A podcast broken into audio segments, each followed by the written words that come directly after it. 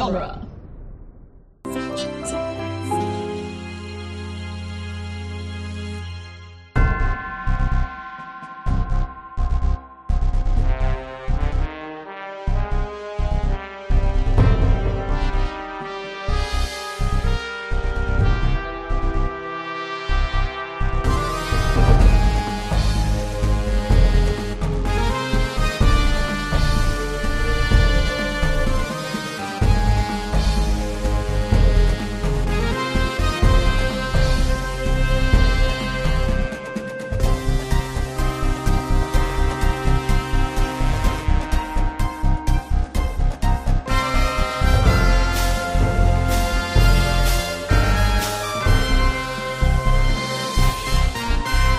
Franchisography, the podcast that digs deep into the entire filmographies of Hollywood's biggest film franchises. I'm Scott Corelli. I'm Nick Jimenez.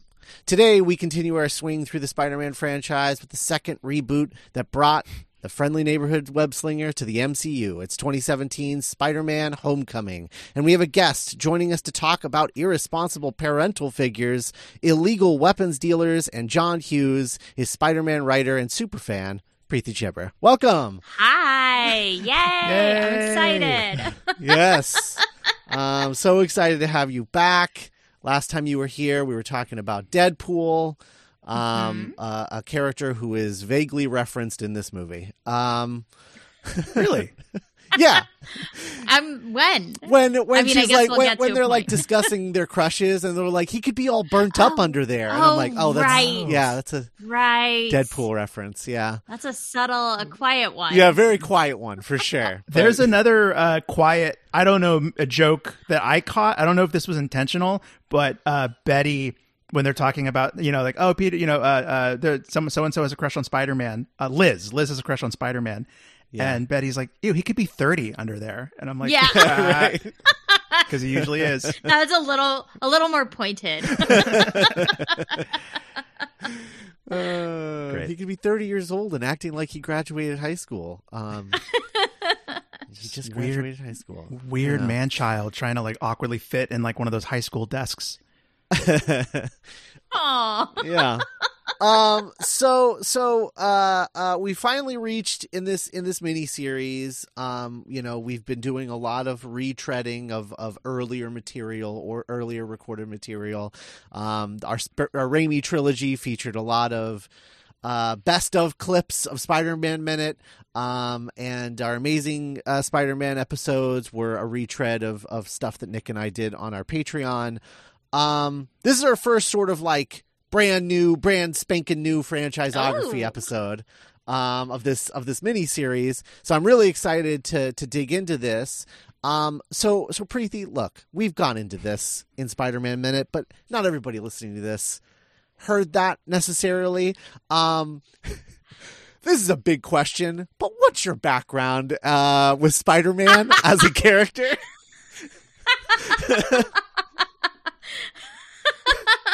Uh, all right. Uh, where do we start? Um, I think, like, obviously, Spider Man's always been a favorite character. Scott is holding up what I should start with, which is my book, Spider Man's Social Dilemma, Good book. which is like a an upper middle grade YA novel that came out last year.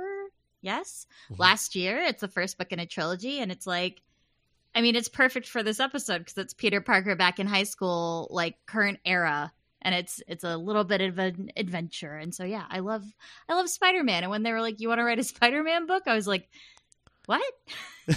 yeah." uh, what was what was your introduction to Spider-Man? Like when you were a kid? What do you remember? What like the first thing with Spider-Man was that you saw? I have an older brother, so uh, who is you know kind of my avenue into a lot of comic stuff. So I was so little, I don't even remember. Mhm. There's like a picture of me when I'm like two and a half, and I'm holding a Spider-Man figurine with like a crocheted blanket as his web, and like. No recollection, obviously. So he's like one of those characters that's been omnipresent, I think, just constantly my whole life and i think he's one that a lot of like awkward kids probably navigated to when you were little Yeah. as being the person who isn't great at life but still wants to be a hero Mhm. Mhm. Um, and so like I grew up with like a little bit of the comics because we didn't have a local comic book store in my town growing up, but mostly the like cartoons and the you know I very much remember when the Tobey Maguire Spider-Man movie came out. So it was just sort of this character who I loved because I identified with them, but it was like wherever I could access it, I was. hmm hmm And how did you feel about the two earlier Spider-Mans? I think that that first Spider-Man, Toby, that first Raimi movie was what we all wanted. Mhm. Like it was what I think Spider-Man fans had been waiting for for a very long time, given all of the like back and forth and rights issues. And we're like, were we ever gonna get a Spider-Man movie? Like, who even knows? Mhm. And then it came out, and it was wonderful. You know, a couple years ago, I wrote up a thing for Sci-Fi that was like putting all the Spider-Mans next to each other, like Tom, Andrew, and Toby and seeing sort of how the films work, the first films work next to each other. And there are great beats for all of them. Mhm. Like, Andrew's an amazing Spider Man, like, literally, both like title wise and literally. Uh, he nails it when it comes to that, like, joyful, like, exciting, funny Peter Parker in the mask. Toby has the great, like, sort of hangdog Peter Parker aspect to him, and he's like so fun, but he's a little bit more serious as Spider Man. And so you have these like wonderful beats, and then I think Tom just like pulls all of it together. Mhm. So like I love those earlier two actors as Spider-Man, though I have issues with the Amazing Spider-Man Sure. franchise, Yeah. of course, as well as like Spider-Man 3, which we've talked about before, I think. Um so yeah, I I have positives about all of them. Yeah. I genuinely believe that Andrew Garfield would still be Spider-Man if they hadn't started his movies in high school with another origin story. Like if they had started him as like like like uh like PS4 Spider-Man, like Mhm. 24, Yes. out on his own, doing his thing, already been Spider-Man for a while. I feel like everyone would like he would be like the tippy top Spider-Man t- to this day. I I I don't disagree with you, but I have a, I struggle with it because so much of that first movie was leaning into like what was cool at the time for Mhm. teenagers, which was like sort of that emo, edgy, like. Coldplay. I remember watching that movie, and I think we didn't we like live chat through one of the movies, Scott. You and I, Oh yeah, Like, back in the panels right? days, I think that's back right. in the panels days. yeah. and there is this angst to him which like obviously peter has angst but the whole thing is that he's not defined by his Mhm. angst and i think peter parker as played by andrew garfield due to the writing of it was sort of defined by his angst when he was out of the suit hmm so like i don't I love the idea of it because I think Andrew's so good in the suit, but like I don't I don't know if I could picture what that movie looks like beyond just Spider-Man PS4. Sure. Sure. Fair enough. Um, so as this when when when the announcement came through that they Mhm. were making a Marvel Studios produced Spider-Man movie, he was going to get introduced in Civil War, and then get his own movie. What what were everybody's thoughts on this? Because like we'll start with you, Preeti, but like what were your thoughts? Like, were you excited? I was, I will never forget. I was in India. like, I was on a family vacation in India, and it was like, I think the news broke, and it was like super late at night there, and like someone texted me, and I was like, this is the best day of my life. I've been waiting for this for so long. Because again, it was one of those things like, are they ever going to reach a deal? Like, Mhm. would they ever figure out a way to work together, these two massive studios? in which one has like deliberately been making Spider-Man movies to get retain rights. Yeah. So it was one of those things that was like unbelievable. And then to get to see, I think so many of us wanted to see Spider-Man with these Marvel heroes that we had grown to love in the MCU. So it was just like excitement for me. hmm Nick, do you remember when the when the announcement came down? Just just like a year and a half or something after Amazing Spider-Man two. yeah, you know, I mean, I was in college at the time, and and and, and Scott and I we talked briefly about this in our Amazing Two episode, but like morale for Spidey fans were, was at an all time low, um, and like you know, it was like, oh gosh, like are we? We seemed exhausted and tired with Spider Man, and that didn't feel right. Like he's he's the coolest superhero ever, and like I. I, I loved so much of those amazing movies like we talked about but and then at this point this was like post guardians post winter soldier post Avengers and whatever your individual, you know, people are going to have different opinions of each individual MCU movie. There's like 30 of them. But mm-hmm. By and large, I think we had all been very impressed and surprised by how much they had just completely aced adapting characters like Thor and and Captain America and the Hulk. And so as exhausted as we were like, you know, there, there was a, a cynical side to it of like, oh, here we go again. They're going to cast another, you know, yeah. little, little, little white dude to be Peter Parker. And, you know, how many times are we going to do this? But also there was this like, oh, but if there's anybody, if there's any collective group that could capture what Andrew and Toby's movies were lacking, it, this was the shot. So I, I, I remember being more excited than tired. Yeah. Yeah, I mean, I, I, I feel kind of similarly. Um, I, I remember thinking, I remember being very trepidatious about his inclusion in Civil War because I was like, that feels, it feels way too early to have, like, we haven't even seen Spider Man in the MCU and you're already going to put him into Civil War. Um, and I have a lot of issues with his plot line in Civil War as a result, which we'll get to um, in a little while. Um, there's literally no reason for him to be there. Um, but uh, but uh, but it was still fun. Like I remember sitting in the theater, and you could when you're watching Civil War that opening weekend, and you're sitting with a bunch of fans, and I'm just sitting in that theater, and I could just feel everyone around me was like had that energy of like when spider-man gonna show up? You know? Like if that was the energy for the whole like hour and 45 minutes until he finally does right? And you get queens on screen and i just remember my audience losing their minds um because it just felt like oh my god it's finally happening the thing that we all wanted which was like marvel studios is bringing us spider-man um and yeah the scene was really good and and uh, you know the air the airport scene. Also, all the Spider-Man stuff, very very good. Um, you know, a lot of a lot of trolling, a lot of uh, earnest moments, like with, between him and Captain America. Um, and a lot of stuff of leaning into him being a kid because like one of the things that that was uh, was a problem um, with the Amazing Spider-Man movies was that they were like, yeah, we're to go back to him being in high school because we didn't spend enough time in high school. And then what would happen is like the creative producers, that was their plan, and then the executives at Sony would be like, but if you said it in high school, no one older than high school is going to give a shit about this movie. So stay out of high school as much as possible. Um, and so then they were just in the same, they just walked right into the same problem they had with the Tobey Maguire movies again, um, where they have to pretend that this high school kid isn't actually in high school. Um, and, yeah, I mean, uh, and, we can look at, yeah, yeah, adults famously not into shows centered on teenagers at all. Yeah. Yeah, I know.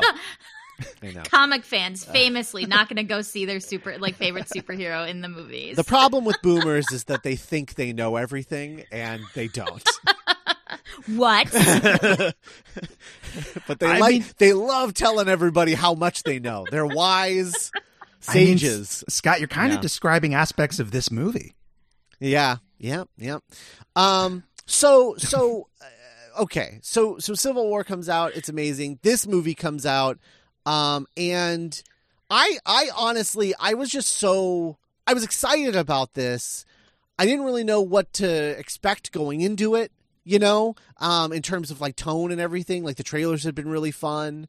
Um, but the thing that I look, Ultimate Spider Man is thrown around a lot, right? Ever since like literally the Raimi trilogy. You would see like Tobey Maguire reading issues of Ultimate Spider-Man on set, and then Andrew Garfield and and uh, uh, Marc Webb constantly talking about Ultimate Spider-Man as a as a uh, inspiration for the Amazing Spider-Man series neither of those really felt anything like Ultimate Spider-Man.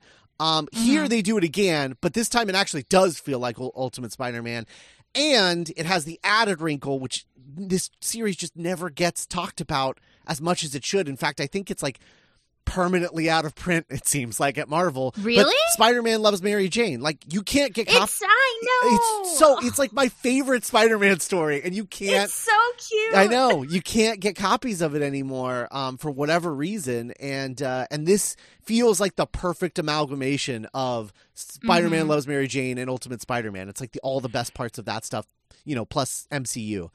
I Um, own an omnibus, but I don't remember.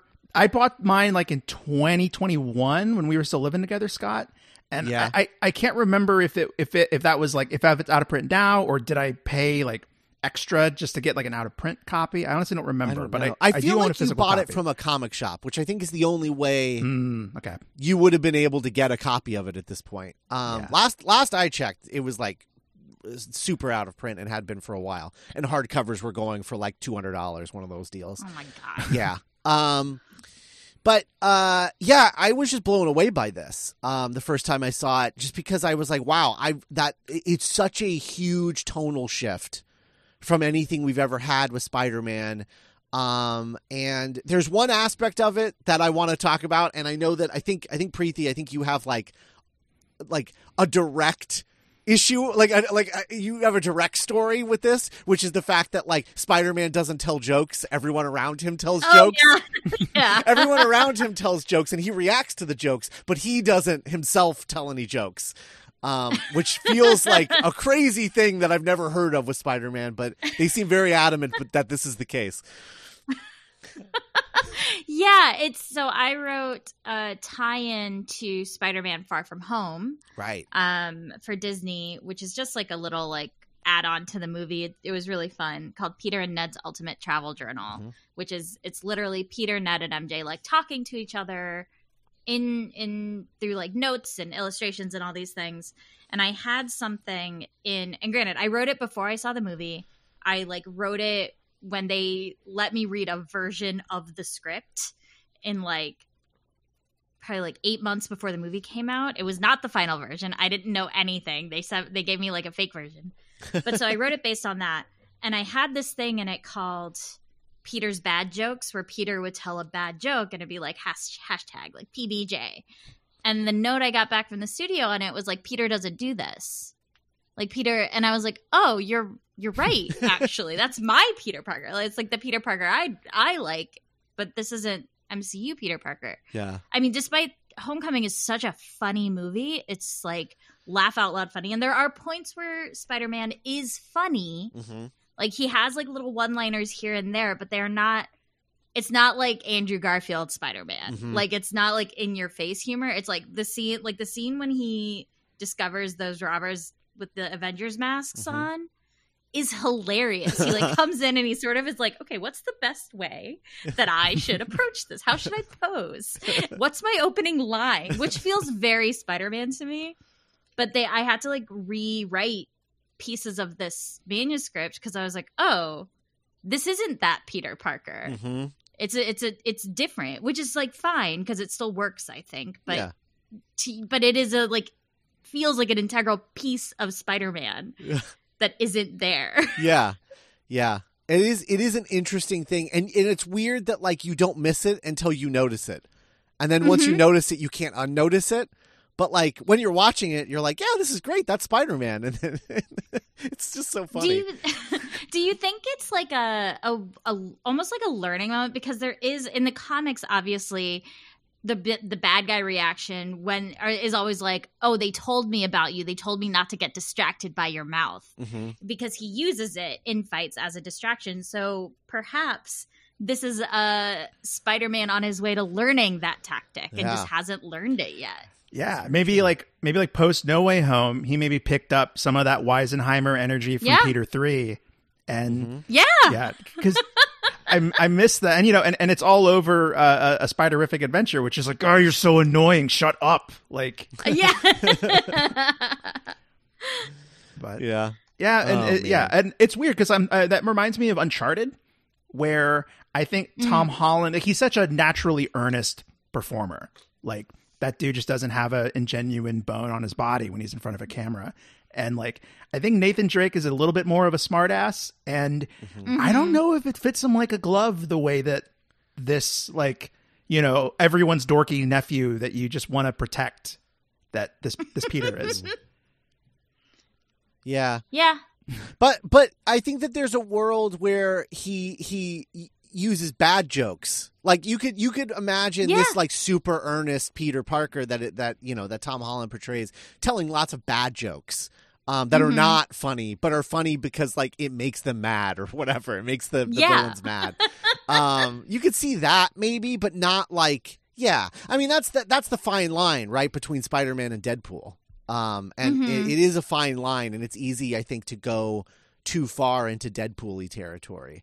Um, to a point where you're almost like, well, what's the difference between these two characters?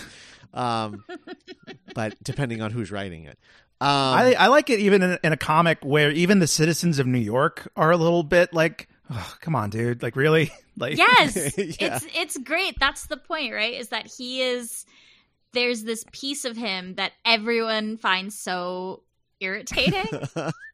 like it's when in the issue when he finally gets control back of his body i've never been so angry at captain america but like peter it's after um doc ock has had control and it's the end of superior spider-man back to amazing.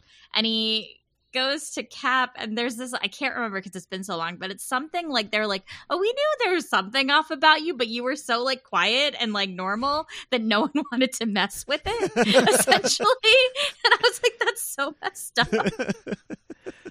Yeah, like the like pulling that stuff into the movies i think will be so great because obviously we all love spider-man but we know there is a history of fellow heroes being like you are the most annoying person i have ever met in my life yeah. Oh man, um, Nick, Nick, what were your what was your reaction to seeing Spider-Man: Homecoming the first time? Oh gosh, I, I I remember this trip to the movies very fondly. I, I got to go see it with uh, all the guys in my family. My my dad, who was like that was like a big deal. He's seen like maybe three MCU movies, um, and my brother, and then my two nephews. Um, neither and it, it- I had this weird watching it this morning. Uh, I realized that my younger nephew is now a sophomore in high school, like Peter in this movie. oh my gosh Uh, so like I, I if possible, I, I, I that endeared me to this version of Peter even more now in 2017 because it's just like, oh my my boy, you know, he's just trying to he's just trying to make it work. He's just trying to go to the decathlon and he has a crush on a girl, you know. Um, but my my big memory though that I'll never forget is just like, and I just saw I didn't see this at midnight. I saw this like on a matinee in Texas on a maybe even a weekday, but I just remember the sh- the collective inhale when Peter opens the door and Ugh. the the vulture reveal. Yes. It's it's an all time it's so good Yes, I when when I saw it, my like someone in my audience just went, "Oh no!" like just like they just couldn't. that's the best they just couldn't help themselves, you know. it's it's such a good reveal Yeah. it's like so they lull you they lull you so good Yeah, into this like false sense of security of being like i know what the plot of this movie is do you yeah. Yeah. I do have questions about like last names and all of that stuff, but you know, whatever. Um, why why is her last name Allan and his last name is Toomes? Um, but what are you gonna do? Um, yeah, no, it was a, it's a great moment. It's definitely a, a very memorable moment. Preeti, do you remember seeing this for the first time?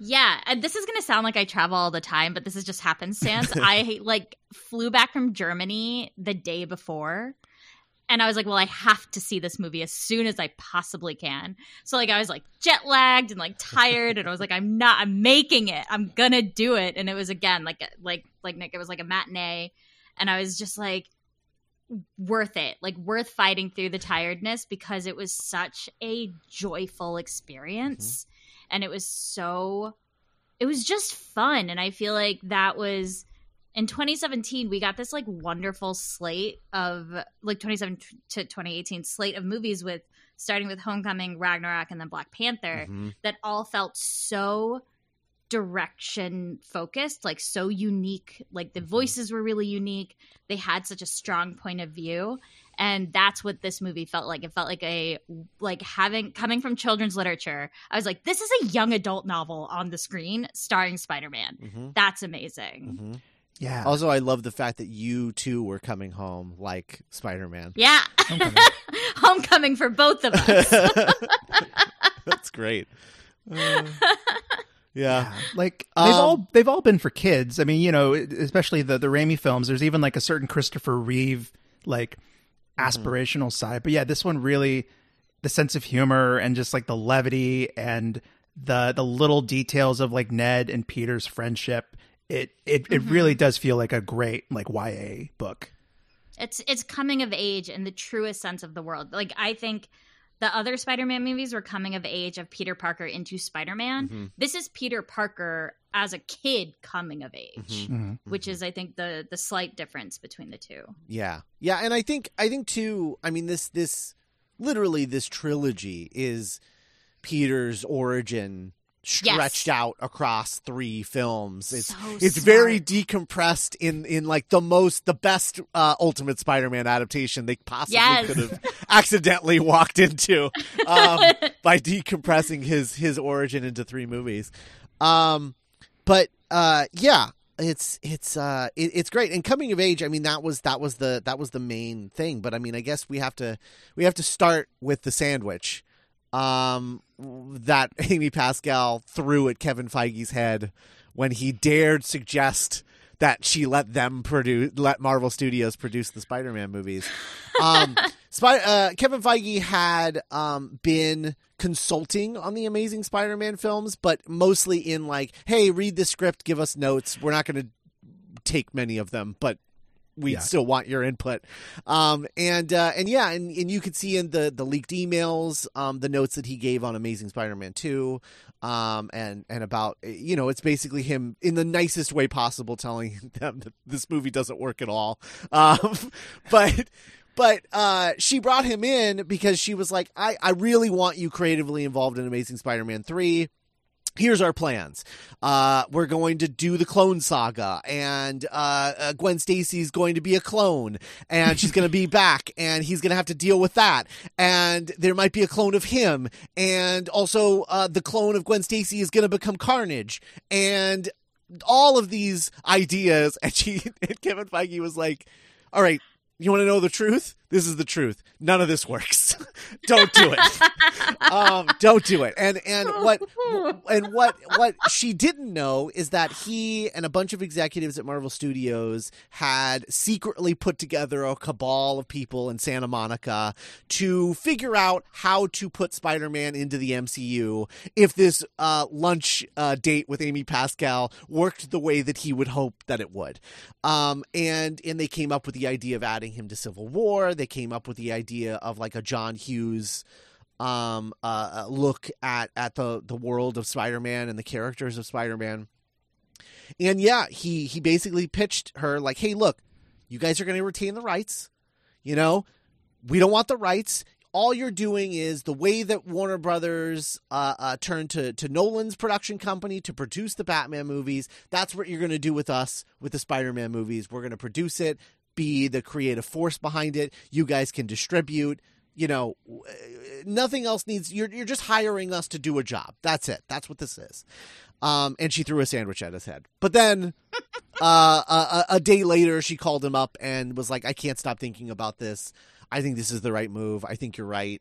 Um, let's let's you know let's do it." And then over the course of the next like year and a half, they developed his first appearance into um into Civil War and and later Homecoming. Uh, casting on this movie, um, you know, there was a there was a few people who were for up for the role. Um, you know, it, it's interesting. There was that. do you guys re- remember the the video that um uh was it Josh Hutcherson put together that was like he was like I'm going to be the next Spider-Man and he like paid to put together like a video of him being Spider-Man with like a bunch of stunt double like stunt people and like he was like walking through high school and he gets attacked and he does this whole this whole thing and then he sent it to Marvel and like he didn't even get an audition. Oh, that's a bummer. so heartbreaking. I'm Um, like, shoot your shot, kid. yeah, do it up. for sure. he, he went for it. Um and now he's in Five Nights at Freddy's so he's doing okay. Um He's fine. He was Yeah. Peeta Mellark. That's true. Uh, he was he was a different Pete. Um, It, yeah. So what it came down to was um, Tom Holland, uh, Logan Lerman, and Dylan O'Brien, um, and uh, they all did screen tests and auditioned like six rounds of auditions. The seventh of which was a screen test with uh, Robert, Robert Downey Jr. down in uh, Atlanta, and they were rewriting the sides all the time, um, constantly, and at a certain point um, they were like trimming back because they were I think they were like worried about like how late in the game they were going to cast Spider-Man for Civil War, and so they were like scaling back his dialogue. Um, and the sides that Tom Holland got for the scene in Civil War where he meets Tony Stark, that was like his audition scene with Robert Downey Jr. Um, they got the sides, and there, he had like two two or three lines of dialogue, and that was it. It was all Tony Stark, and Robert Downey Jr. was like how are you supposed to do a chemistry test when he's not even talking to me? This doesn't make any sense. and so they like sat there and they like together worked out what the scene would be and worked together on on creating wow. the dialogue in the scene and did the scene and the thing that Amy Pascal and Kevin Feige both said were like every other screen test that we did everyone was looking at Robert Downey Jr. Everyone was focused on Tony because mm-hmm. Robert Downey Jr. is just this charisma factory. And so like no one could take their eyes off of Tony enough to like look at the other person in the scene. And it wasn't until Tom played it that no one could keep their eyes off of Tom. And as soon as they realized that Tom could suck the energy out of a scene away from Robert Downey Jr., that they were like, well, obviously this is the guy. Yeah. Um, that's so interesting yeah. because we'll, we'll, talk about this in a couple weeks with Zach, but uh, that would not be the last time that Holland had to do sort of under the hood script work with mm-hmm. this character in these movies, and it, it kind of makes him. It, it, always seemed like he was more of a creative, like collaborator than Garfield or Maguire ever got the opportunity to do for yeah. circumstances beyond anyone's control. But yeah, that's yeah, interesting. Absolutely. Um, so he was he was cast, and on the same day, the director was hired. Um, the director, uh, Jon Watts, was of a long list of of directors that they were talking to about possibly um, uh, directing this movie. And uh, there was, uh, let's see, there were people like, uh, let me see if I can find my note. Um, uh, let's see. Um, shoot. Oh, uh, Jonathan Levine, Ted Melfi, Jason Moore. Um, eh, John, Jonathan Levine was the one that got the closest. He's the director of 50 50. I remember mm. when he was announced as like the front runner as the director of the new Spider Man. I was like, I mean, I guess. Like, also I, warm. You know, yeah, I guess. Yeah. Also warm bodies. Like, I like 50 50. What's that? Uh, also the warm bodies that Nicholas Hoult zombie. Mm-hmm. Right, warm bodies. I had that happened already at this point, or was that this what would he... have been? I think so because this. Yeah. Oh. oh yeah. yeah, yeah, No, he had yeah, done Warm Bodies. His next movie was the Amy Schumer movie that he directed. Um, that he the took. Train. Yeah. No, not train. Tra- no, no. Trainwreck no. was Apatow. Oh, is this, it the Goldie Hawn? Oh, right. Yeah, it was the Goldie Hawn one. Okay. Um, Snatched. That's what it was. Great. Um, he directed Snatched instead of Spider Man, um, or I should say, as a result of not getting hired for Spider Man. And I was like, oof, buddy. I guess mm-hmm. you just needed a job. Um, but uh, uh, I remember when Levine was like sort of the front runner, and then out of nowhere, um, somebody saw Cop Car, this micro budget movie that Jon Watts directed. Um, that went to Sundance and had Kevin Bacon in it and and uh, a couple of kids and everyone was really impressed with how he directed um, story through action and what he was able to do on a micro budget and how he directed these kids and got these amazing performances out of them. So they brought him in and his thought was like oh cool. Like i'm never gonna get this job but like i'm gonna i'm gonna pitch and and I'm gonna oh, like yeah. I'm gonna flex my pitching muscles, and this will yeah, be really yeah. great. Um, and so he he pitched and pitched and pitched and pitched, and he kept coming back and back and back and back, and eventually they gave him the job, and he was hired on the same day that they hired Tom Holland, and so instantly upon being hired, he like went to the Civil War set. He told them what Peter should be wearing, what his apartment should look like, and everything, and he was there on set when they filmed that scene with Robert Downey Jr. and watching it, he knew like okay, like I, I can build a movie out of this out of this world. Um, a pair of the other, uh, uh, uh, two two other um, uh, a, d- a directing duo who were up for it. Um, was uh, John Francis Daly and, and Jonathan Mm. Goldstein, and they didn't end up directing the movie, but they did get to write the first draft of the movie, and, and they got the screen story credit as a result. Um, and there's something funny that I noticed this time because of of uh, Dungeons and Dragons: Honor Among Thieves, which they which they directed. Um, the scene where uh, where where uh, Vulture has the the thing that he the little the little um, laser thing that he like can climb through the through the Yeah, into yeah. the airplane. I was like, oh, that's just the scene from Dungeons and Dragons with the with the square haven't, thing I that they haven't seen D and D. Oh, yeah, I they're- haven't seen it yet. it, well, they they use the same thing. That's Um, awesome. like, Is that and it was just I was like, oh, I guess that was in their original draft because that's really funny. That's awesome. it's it's a fun movie. I honestly wouldn't be opposed to them directing Spider-Man Four. no, not at all. I think that would be amazing. Um, I I would love for them to circle back and come I back mean- to to Spider Man. Um, Two more white guys, But- unfortunately. But you know, I mean, that well, yeah, uh, we're, we'll get a live action Miles movie eventually. Um, I fully expect Miles to be introduced either in this movie or the next one. Um, live action Miles. Um, in any event, uh, uh, they end up taking the first pass on it, um, and then went left to go do um, game night. And uh, and then as a result, uh, you know, we we had a few more um, writer pairs, including like uh, uh, you know, um, I think there's uh, six uh, credited Chris, writers. Chris. McKenna and Erik Sommers. Yeah, I think this was like the first thing that Chris McKenna worked on um, post Community. Uh, this was like his first Marvel project, and I remember being really excited when I heard that he was he was uh, going to be on board because he wrote my favorite joke in all of Community. Um, the uh, uh, what does a pregnancy test look like? Oh, it's like a little tube with a thing. Oh, okay, so this is definitely This a is gun. that's, that's still my favorite joke in all of Community. so good. Um, and uh, uh, yeah, so I was really excited about that, and um, uh, you know, I think Jon Watts is is a really great director for this. And the thing that he talked about was like. I had made a micro budget movie before this, and then I went from micro budget to massive budget Marvel. yeah, just crazy. Where like every day on set, I was spending more money than the entirety of my budget on Cop Car.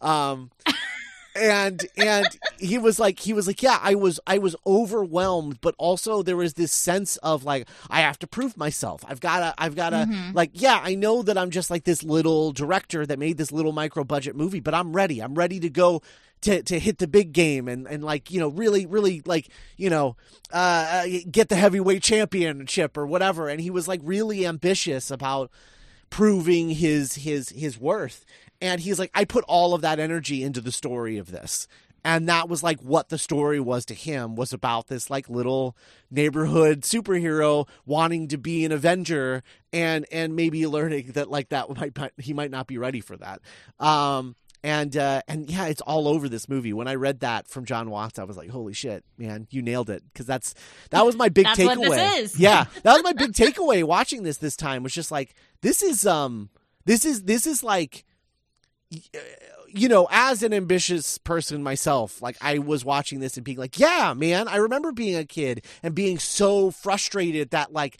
I wasn't old enough to do the things that I wanted to do, and I didn't have access to the things that I wanted to do. Um, and and that frustration of like not being able to do these things from no fault of your own, or at least that's how it feels um, when you're this age. And and now even at 38, I still kind of feel like that most of the time, you know. So yeah, it's super relatable. Sony execs. It doesn't matter that he's in high school. um, but uh, but yeah, the movie came out and it's the second. It was the second highest grossing Spider-Man movie um, behind Spider-Man Three uh, because you just can't underestimate Venom, no matter how hard you try. Um, the power of Venom worldwide. Um, but uh, eight hundred eighty million dollars. I- Um, huge. I do feel like we have to talk a little bit because so Civil War came out 2016, Mhm. right? And it was this like wonderful little glimpse at Peter Parker and Spider-Man. right. And then Homecoming was slated for 2017. The first major press huge thing that Tom Holland did was that lip sync umbrella. Oh Absolutely. yeah. And it was the most I think about it all the time of like this is how they introduced essentially with how viral it went, with how massive it became, the kid who was going to be Peter Parker, Mhm. which was like dressed up as Rihanna dancing to Umbrella. Mhm. And it was such a smart move Mhm. because it immediately recontextualized him. It completely made him a different person. And they were like, this is, if they are comfortable with this being the way that he is being presented to the American public as people who are like, who is that? Like, what is he going to do? yeah. And then making him a major superhero. I was like, that's awesome. That's already new. And it's already like, I was like, I love this kid. I don't even know who he is, but I'm so excited to see you in a Spider Man movie. I also genuinely believe that is the moment that Zendaya fell in love with him. I hope so. Yeah, I mean, it it can't be. I think Preeti's right. Like, it can't. It is sort of this weird, like Rosetta Stone of Tom Holland, the movie star. Um, hmm like going back to how modern this movie feels like so so many movie stars in the past you know you look at like the rock or like vin diesel or bruce willis or whoever um like the, the concept of masculinity Mm-hmm. is this was this very like rigid thing of like the idea of a guy wearing like any kind of like lingerie or quote women's clothing was seen as like comical or farcical. But like tom holland is like sexy and Yes, there's an earnestness to it. yeah it's not a joke to him and Nope. it just really felt like, oh, this is like a new kid. This is like the future of Hollywood potentially. Yeah, yeah, absolutely. And readers, he was. Um, so, uh, so yeah, so that's that's uh, the road to, to Spider-Man: Homecoming. Uh, Nick, you wanna you wanna get us started on the on the walkthrough of this movie? We do. The year is 2012. Yes. Uh, we uh, return to the very not for the last time, listeners. We return to New York, uh, the Battle of New York, as it became known in the MCU. Uh, Adrian Toomes, played by John Leguizamo. I'm sorry. Sorry, sorry. Oh, right. Mi- Michael Keaton. Uh, my bad. yes. Uh, yeah, so that is a reference to the fact that um, they wanted Michael Keaton. Talks fell through because of availability on him shooting uh, the founder, the McDonald's movie, um, and uh, and then the the founder ended up getting pushed back, so he was available. But during that time, when they were like, "Well, we can't get Michael Keaton, who else can we get?" They literally hired John Leguizamo, um, who would have been a really great Toomes. I mean, yeah. different but really cool. Um, but I very think. good. and would have been really cool to see Leguizamo like get like a second lease on his career the way that Keaton has. Um, I think would be would have been really yeah. really cool. Ooh, I'm thinking of like Tybalt Oh Yeah. yeah. now. Yeah, I mean, oh, like- he would have been so good. I mean, like not for nothing, but like you know, uh, I, I think every line out of Adrian Toomes' mouth in this line, from like privilege and like the rich don't care about us, coming from like a Cuban native New Yorker, yep. like Ooh. yeah, he would he would have bodied this. I mean, this is a great Keaton role, but like Yeah. yeah, Yes. Yeah. So good. I'm a little Uh. Keaton kills it, but it was that was an aspect of it that I I noticed is like when he's like talking to Spider Man late in the movie, and he's like, they don't understand people like but like you and me, you know, that who have nothing, and I'm like, dude, you have a fucking house in New York, like you have a house and you can drive a car around, like relax, okay, like But you're that's doing the fine. result of the the illegal activities, presumably, right? That is Oh, what we're meant to understand. I mean, That's Like that is a result of his like side business. but before that, he was working for the city. He was doing That would've- okay. He was a that would have been a, a really cool move, Preeti, if they had if the if they had shown like him and his Mm-hmm. young daughter and his wife, oh, they're like living in like a crappy little apartment or he's barely getting Yes. by.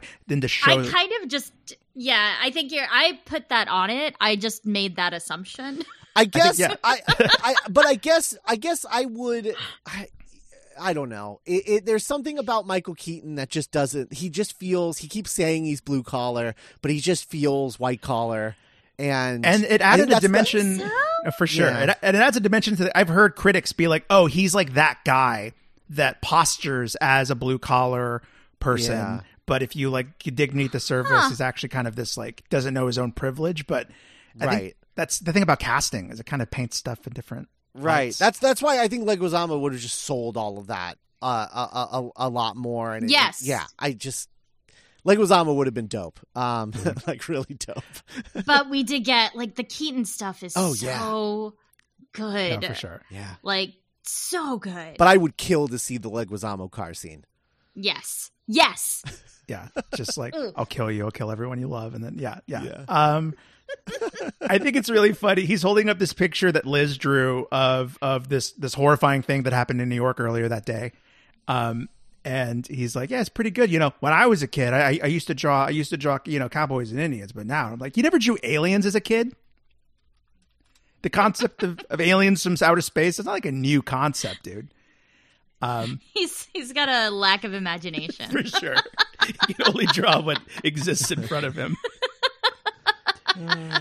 um, and as an MCU nerd, this is interesting. We are introduced to the Department of Damage Control, which would go on to play a big part in, you know, No Way Home. I mean, yeah, Miss Marvel, of course. So it's interesting, Scott. As a, we're- and you know, uh, as a, as comic book fans, both of you, uh, this is like a very different version of the damage control from the comics. So we're normally like a wacky, likable, comedic force. Uh, what do you think about this change of them being like this really cold, bureaucratic agency? Personally, I find it boring, but because we already had that with Shield, it was like, well, we we don't have Shield anymore, but we kind of still need Shield, so here's another Shield. I mean, yeah, they need it can't be something with a lot of character, honestly, not in this movie Mhm. because Yeah. you it would have been uh too much. Yeah, Like it would have split the focus between what we're really supposed to be paying attention to. For sure. Like they they were just there to fill a role in this movie, like to Scott's point. Like we need a shield, but we don't have shield, so what's gonna take its place? yeah. Yeah. Which And is interesting because technically you did have Shield in 2012.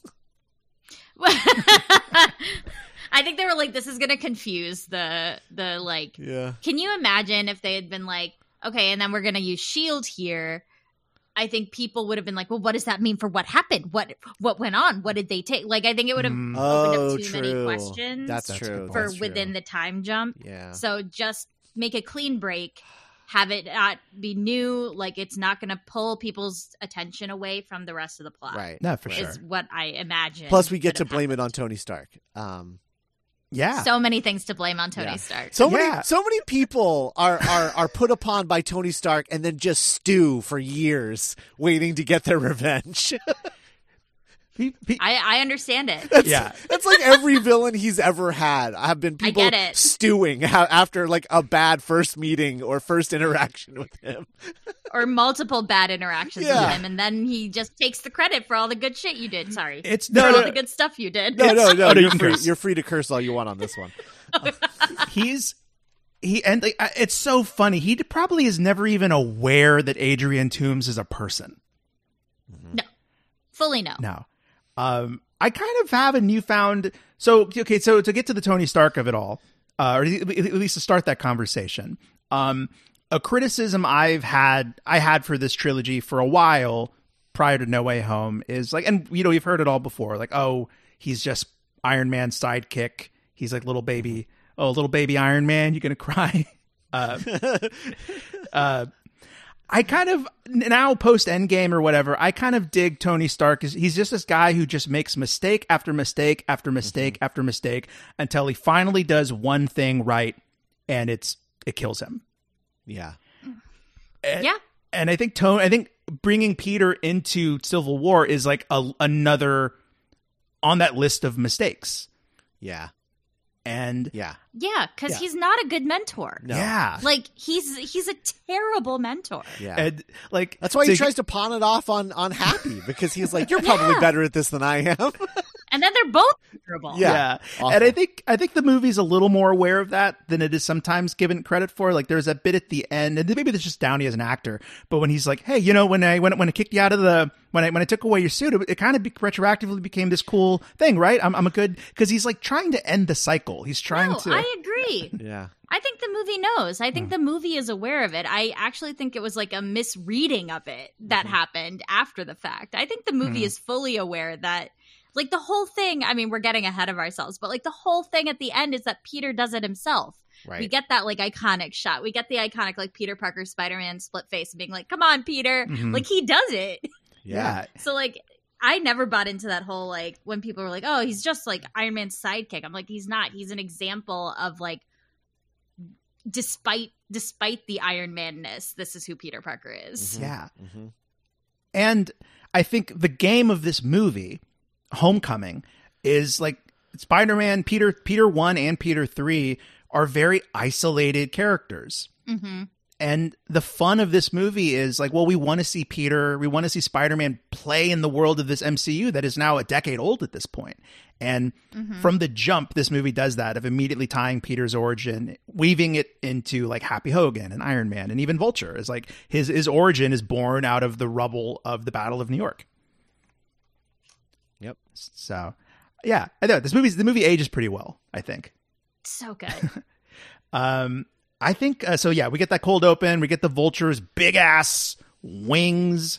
Scott, um, you and Zach really sold me on uh, in the behind the scenes for Spider Man Three. You describe vultures' wings that he he he he makes over the course of years in prison, and it looks like a shiv. Right. Yeah, yeah. And I'm like, oh, I would have, I would have, Or like a bunch of shivs. yeah, yeah. uh, so what are what are your Scott? What are your thoughts on uh, the MCU's take on the the vulture wings and the vulture suit? Um, I I really like it as a as a reinvention. I think that there's some missed opportunities in uh vulture iconography that I think we might get down the line. Um, I would love to see Vulture in the next Spider-Man, along with like a few other like street level people, like bring Shocker back, bring Scorpion back, and make him Scorpion. Um, you know, the rumored, I guess the rumored like plot is like uh, Wilson Fisk is running for mayor and is outlawing vigilantes and hires a bunch of like supervillains to like take down Spider-Man and and his buddies. Um and so it's like a it's like a yeah, it's like that kind of thing.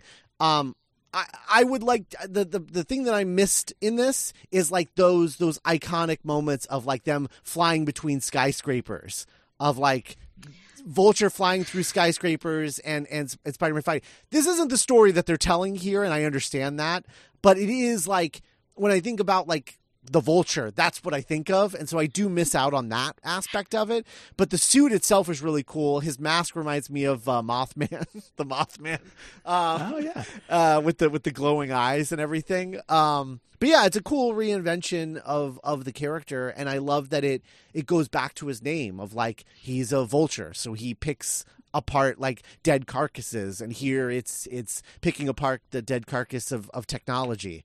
Um, it's really smart. And and and it's built into the MCU DNA, and and yeah, I just I it's great. I love it. Yeah. Preeti, what are your thoughts on MCU Vulture? yeah, I I I like the suit. I think it was very in line with how the MCU was approaching sort of like comics visualizations in the in real media at the time, Mhm. which is with this like level of realism to it, so it has to look like it actually works. Mhm. Um, I it was you know it. What's nice about it is like when you put it on screen next to Tom Holland, is he's so slight.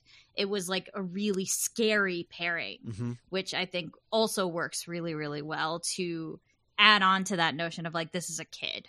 Like, I think everything that they did was to remind us of like the odds that Spider Man is fighting, and that costume is part of it. Mhm. For sure. Yeah, yeah. Yeah, it's imposing to see this like big hulking. It's always bigger than you remembered it being when it comes out. Mhm. Uh, and then uh, has to be discussed. So, okay, I, I think we get the cold open, and then I think my favorite individual like character theme in the MCU is Michael Giacchino's Spider-Man theme.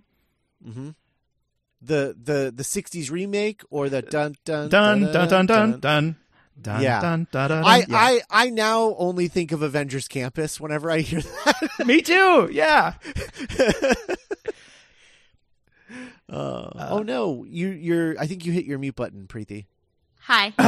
I did. Okay. I must have accidentally hit the space button. Sorry. no, but me too. Every time I hear the theme now, I'm like, "Hey guys, it's me, Spider Man. I'm up on the roof. I'm gonna do a flip. Yeah.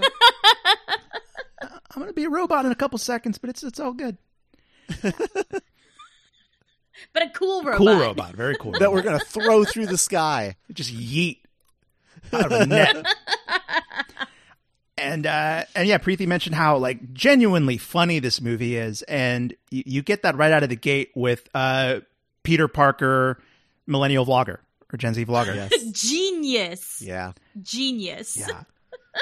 Just a great way to catch you up if you ha- if you didn't see Civil War, if you don't really remember Civil mm-hmm. War. I mean, like, and it's all here. Like Peter's kind of dorky, endearing, like genuine sense of humor. His the happy Hogan is this like who would have thought the perfect foil to this kid?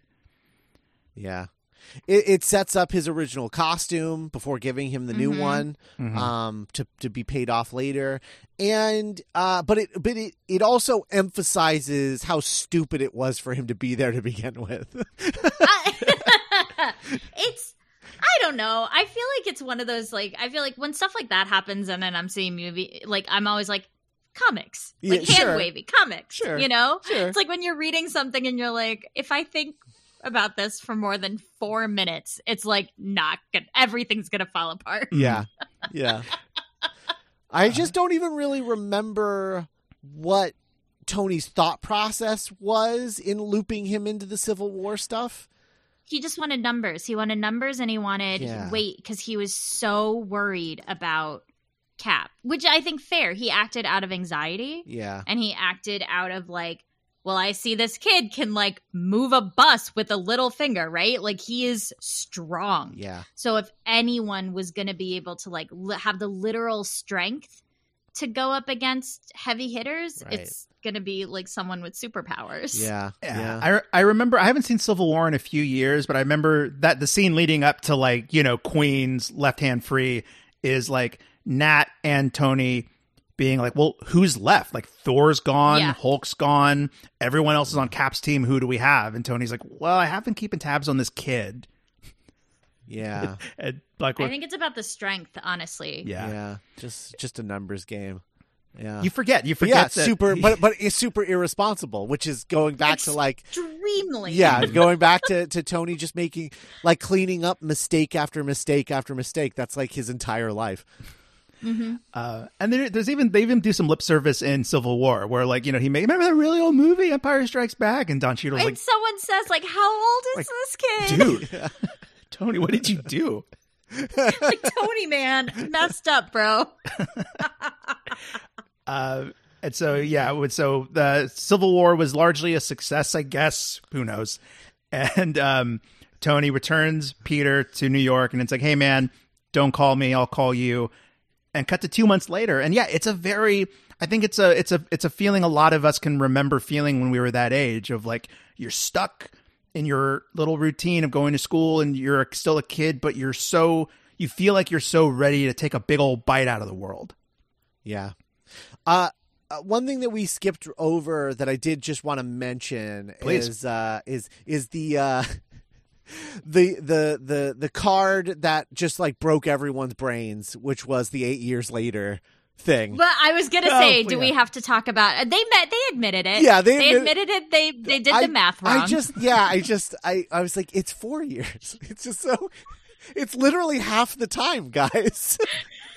what happened? They're just like, oops. yeah, I promise you, somebody was like placeholder time, yeah. and nobody, and then like no one at any point was like, wait, we should have done the math on this. Is I- that right? I wonder if they ever like fixed it in like digital copies or anything. oh, that I don't know. Mm. I don't know. Yeah, I, watched I watched- a physical copy, so I don't know. i did as well thanks to you Yeah. Um but uh also I I that scene of of the two of them in the car which is really really great and is also Mhm. apparently Jon Watts was literally like, "Okay, so here's what happens in the scene. Here's the camera. Uh, uh do whatever you want." Um and shut the car door and like all of that was just riffed by like yeah, by by uh Even the like when he reaches by him Yes. and he's like, "That's not a hug." Yes. so good. Yes, all of that. All of I- that was just like I- came up was improv on the spot. I feel like that's part of why there is this misreading of Tony as like a good mentor, and it's just because Tom and RDJ have like such good chemistry Mm-hmm. When they're together, and they ba- like you can tell that there is a connection there, Yeah. and truly, like Tony Stark obviously cares about Peter Parker, Mhm. though maybe not understanding boundaries or limits in the way that he should. Yeah. Yeah there's also this underlying thing in that scene when you take into consideration what happened at the end of Civil War, where he he fought like his his Like, like on the ground. yeah like, well like his like best friend or like you know best coworker whatever. Yes. Yeah. Yeah. Yeah. um, Yeah. Uh, defended the guy who killed his parents and like you know he he lost like half the avengers and the avengers are disassembled now and like he's dealing with all of that while mm-hmm. also trying to put on a brave face for this kid but also like get out of the car because i need to emotionally break down. And i can't also, do it right like, now. I'm gonna do this and then fully abandon you. yes. Yeah. Yeah. Yeah. And like and we can kind of we can keep digging of like you know you kind of people often learn from the family they grew up in. And like howard mm-hmm. stark doesn't seem like the kind of dude who was really like hey champ how was school today? And so mm-hmm. like he doesn't really know how to like be in someone's life day to day like that it's yeah and just and it's also cool that the whole thing was improv. If there's this little moment where he's like, "Sorry, like I, I'm not hugging you. We're not there yet," and I'm like, "Oh, but you will be because yeah there's a part in Endgame yeah gives him that big old hug." oh that's good That is Yeah. good oh, the circle. Yeah, crazy. Uh, so we and then uh, I yeah. So there was this thing that Kevin Feige like and, and company from the very beginning of like Iron Man was like we're going to really focus on the aspect of the world outside your door of Marvel Comics. yes, which is great. Yeah. And like a big criticism that we've had for these movies compared to the, the Raimi movies is like, oh, they're not as operatic and soaring and over the top. And I think that's absolutely by design. yeah Yeah, it's a win. Mm-hmm. It's it's immediately makes it a unique Spider-Man movie. Like I remember coming out of that and there I was like they didn't spend any time in Manhattan and that's awesome because this kid is 15, 16 years old. He's starting with what he knows yeah and he's running around Queens after school. Yeah. Yeah. And like the world feels so alive. And, you know, we spent plenty of time complimenting how alive the Ra- Raimi's New York felt, but in just such a different way. Like, I mean, uh, I, I, I love every single kid in Peter's decathlon team. mm-hmm. yes. They just each feel like a real, like, weird singular kid that has a, All of the high school kids. yeah Mhm. That kid And the who's like. I want them, and the teachers, but I want them to bring that kid back who's like, they twice in the movie. Once when he's like, "Hey, what are you doing?" And Ned's like, "What are you doing?" And he's like, "Chess." Yeah, love that kid. And then he's like in the bathroom at the end. I love that kid. Yeah. yeah He, he's great. Uh, Abraham is great. Please don't use the bell for comedic Abraham's effect. great. this movie is so funny. it is no the, the teachers are great and i love all the sort of like random queen citizens you know like yes. I, I think they're they're so they're so fun and fills in the world in a similar fashion to Sam Raimi's Spider-Man series, but um, it's not Manhattan, so it's like smaller scale. Yeah. Um, and, and it's a little more personal. You know, they're not Mhm. representations of all of New York. They're just like Mhm. random Right. people he runs into. And uh, as we talked about, Scott, like you know, spy, you know, Raimi is like, "Hey, kids, I'm putting on a show. It's a movie." So everyone in that world is like, "Hey, wow, it's Spider Man!" You know, pointing up at the Yeah. sky, and you love it. But like, this is they by design much more grounded. Like the guy that runs Yeah. the deli that is Yeah. like, yeah. So it's Yeah. it's a friendly neighborhood. Yeah. And the guy telling him to do a flip. Um, and he's like, hey, nice. and that's it. like, it just, it's so good. it's just super chill. Uh, Um, he's Spider Man from YouTube in this. right. right. Right. It's like, oh, cool. Don't mess up my commute. We're good. Right. or like when he gets everyone in that little neighborhood mad at him because he accidentally like Yeah. webs that guy. That's exactly it. Yeah. Like, don't ruin my day by like Spider Manning, okay? yeah. and it's it's pretty consistent for uh, the next two movies. I think is like hmm it matters. Like li- New York's opinion of Spider-Man is this liquid, nebulous, constantly evolving thing. Yes. Which Yeah. it's cool. It's, As evidenced in this movie in a perfect moment. right. uh, great Stan Lee cameo as well. Mm-hmm. hmm Um, Excellent. It's it's really cool because like you know Tony sort of cheated Peter out of an origin.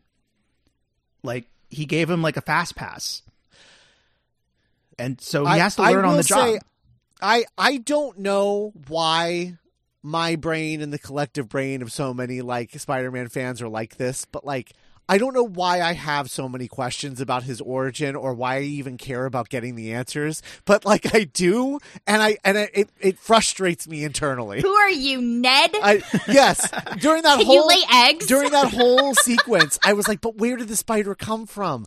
What were the Doesn't matter. circumstances that led to you Doesn't finding matter. the spider? I I just want to know. I want to know, and I he was in in this Peter Parker's world. He was just looking for something in his closet. yeah, Like I feel like it was this like completely innocuous moment probably that just like sort of happened, and he was like, "Oh, that hurts." Yeah. Well, my my my brain is broken, but like it just I can't help it. I have abs. What's happening? Yeah. My glasses don't work anymore. yeah, it's just everything. Everything that we saw, it it just happened to him. You know. Right. Um, I think this might be this th- this trilogy does these movies do such a good job of really making the MCU feel like a world. Um, yes. like there's that incredible, you know, the the, the Cap Captain America recording like a PSA for like the presidential fitness exam. It's so good. They like acknowledge you. What it is is they acknowledge the absurdity of having to exist Mhm. in the same space as these like superhumans. Mhm. Yeah. At like like when Hannibal Buress is like, I'm pretty sure that guy's a war criminal, but like Yeah. the state says I have to show it to you. I also love that Yeah. he's he is standing on the wrong side of the TV for Oh, when yeah. Cap motions toward the teacher. It's so good. like everything is like so perfectly and like that's the thing that works so well about spider-man i think because they acknowledge that like in spider-man comics there is this layer of absurdity to it. You have j. Jonah jameson who like points it out to an absurd level but he's like this kid runs around the streets of new york in a spider-man costume. That's ridiculous. Yeah. yeah, and like so uh, it's like layering it Yeah. and like Preeti, I'm sorry we can't get you on Far From Home, but like that movie has such a fun time playing with the absurdity of the snap. yes Yeah. It's like it, it, it's like they. This is what feels so good about this Spider-Man movie is from every decision they make, from like tone to like layering all these things in. It's like they truly understand like the ethos of Spider-Man beyond just the character, but as like narrative and comics and like these feelings that you want to have while you're watching the movie. Mhm. Yeah. Yeah. Yeah. Uh, I timed it. I, call, I made a note. Peter lasts 22 minutes in the movie before Ned finds out his secret identity. That's He's good. so bad at this. so good. The, the the the way that the camera moves in that sequence to reveal Ned is unbelievable. Like Genius. it's so good. It is so good. Um, you really thought he got away with it, and nope. nope. And like the payoff of the Death Star Lego set. Just yeah. like smashing to the ground. but it's also there's also like a layer of like deep sadness because you know how hard he worked on it, but also that he I had to do it by himself. So it's a lot I like it's a lot like it's a lot like uh, there's meatloaf in the fridge, Michelangelo. Mm-hmm. Um, you know, like uh, Peter missing the painting of the kitchen. Um, uh, so there, so it's like I did this all by myself, and I worked so hard, and I just dropped it all over the floor. Um, and all of that is your fault. But the joy of Ned, and then just like again, like the great chemistry between Jacob Batalon and Tom Holland of that like Yeah. back and forth they have, where it's like just like their voices getting higher and higher and more panicked, Oh. and like Ned being like, "I gotta be honest with you, I don't think that's something I could do." No, he's great. And I think, you know, like, wrecks me.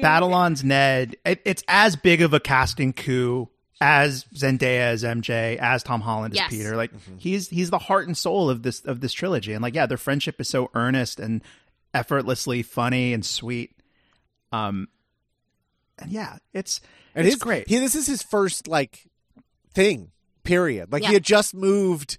He had just moved to L.A. from Hawaii, and was like just starting like acting lessons and like stuff like that. But he was really funny, so he got a manager pretty quick, and then he ended up like stumbling into this audition and then they like wrote this character for him because they loved him so much because he was so funny in the auditions and stuff um, which is how they did like all of the characters apparently all the all the kid all the teen characters they just sort of like hired people that were like good in the auditions and wrote characters around them Um, Smart. Yeah, really, Uh, really smart. It is. It is how we get like Michelle and then the retcon of making her MJ, like M- MJ. Mm-hmm. Um, all of that just comes from like I don't know. Like this is this is she's fun. She's good. Let's let's do, let's try this. Um, which I I kind of like the energy of that. I don't know. Yeah. Yes. Yeah. Um, No, I agree. Angourie Rice doing great, like awkward morning announcement acting as Betty. those those morning announcements are like some of my favorite stuff in this. The It's- best thing to come out of like the snap situation is the like yes. Mhm. high school memorial video that they did. yes. It's It's a- one of the funniest things I've ever seen in my life. Sorry, different movie. No, no, please. But it's so good. It is so good. um, but also out of that uh, that scene where Ned finds out that Peter's Spider Man, we get. Uh, I think it's a good it's a good opportunity to talk about uh, Marisa Tomei's Aunt May.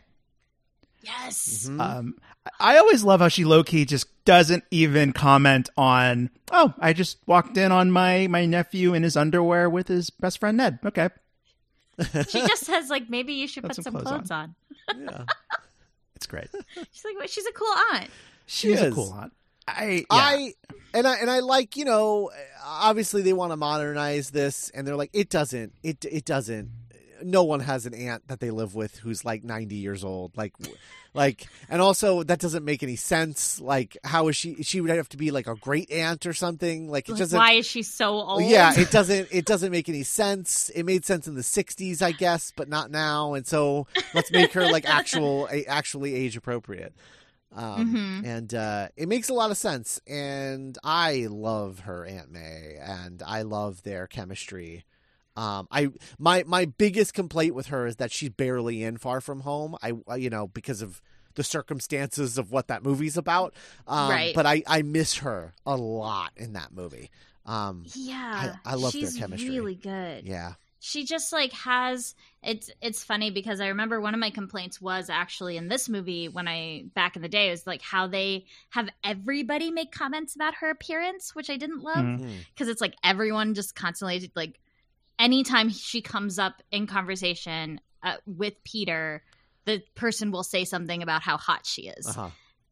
And I wish they could have balanced it out because there was it was it was it in this movie where there's a scene that Marisa Tomei has talked about where she like something happens and she gets to have a conversation with Peter about like this horrible thing that's happened.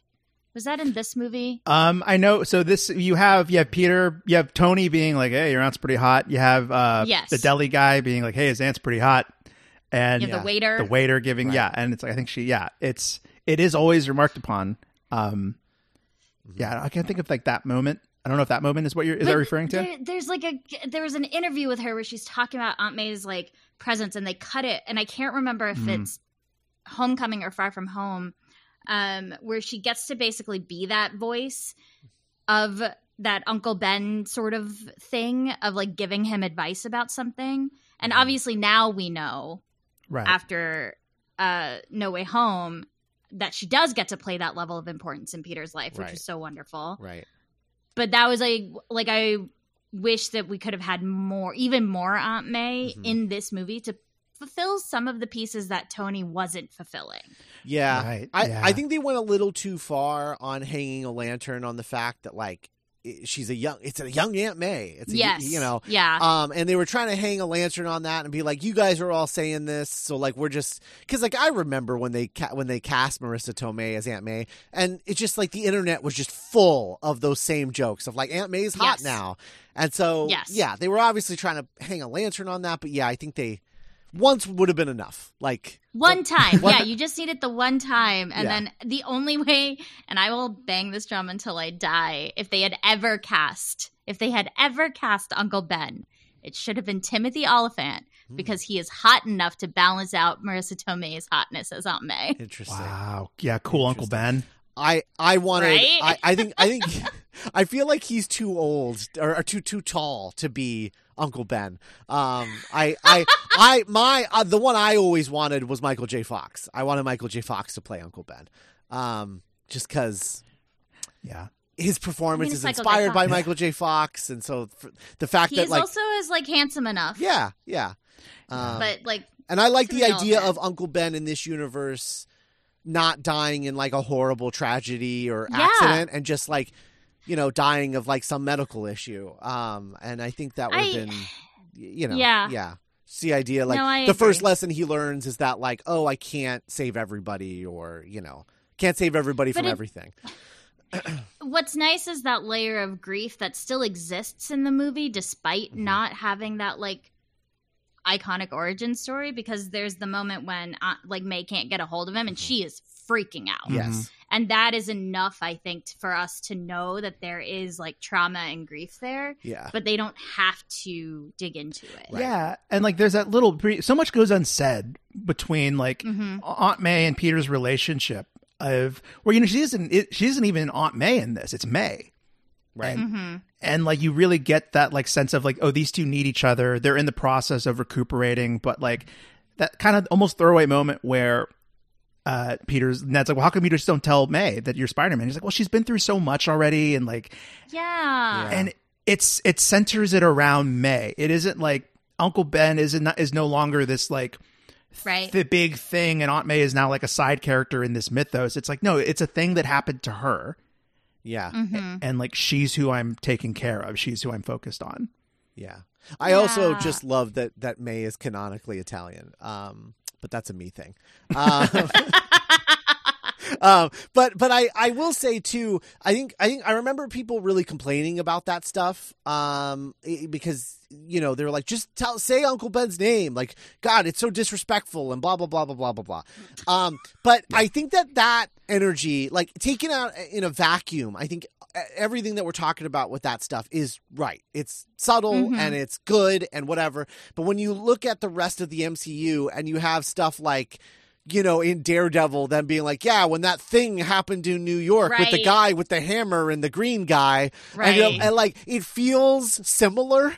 And so it feels like they're hinting at stuff that they're just not talking about when you compare it to the other stuff. Um, you know, and I think people were so exhausted by that energy that they thought this was more of the same instead of just, you know, subtle storytelling, subtle character and letting like this character breathe when the last movie Yeah. that came out was like a year and a half earlier like letting this spider-man exist in a new way Yeah. because i remember people like and myself included being like how many times do we need to see an origin story Mhm. like how many times do i have to watch poor uncle ben get shot Yeah. Right. by some awful person as peter lets them go by like Yeah. I'm okay Yeah, and like i'm good and I, I think I've, I've I mentioned this already, kind of talking about all these. But post No Way Home, the the magic of No Way Home is it retroactively lets each Yes. Peter have their own space and be their own thing. And like, yeah, Mhm. this Peter maybe doesn't have an Uncle Ben tragic thing. He's got his own stuff that's going to happen. That's going to aid, you know, i- his own stuff going on. Yeah. Yeah. Absolutely. So they get invited to a party. It's a big deal. Um, oh, we get that great scene where like Ned blurts out like, "Oh, Peter's friends with Spider Man." oh my god. Like ned what are you doing? Yeah. I I really like how yeah it, it, they this movie is just filled with kids making dumb mistakes. Hmm yes. And it's messy and it's chaotic and uh so they go to the party. Ned's wearing his cool hat because it gives him confidence I love that. But he's wearing the hat with the striped striped shirt, and and my wife pointed out she was like, he just looks like Freddy Krueger. and Aww. I was like, oh man, he kind of does.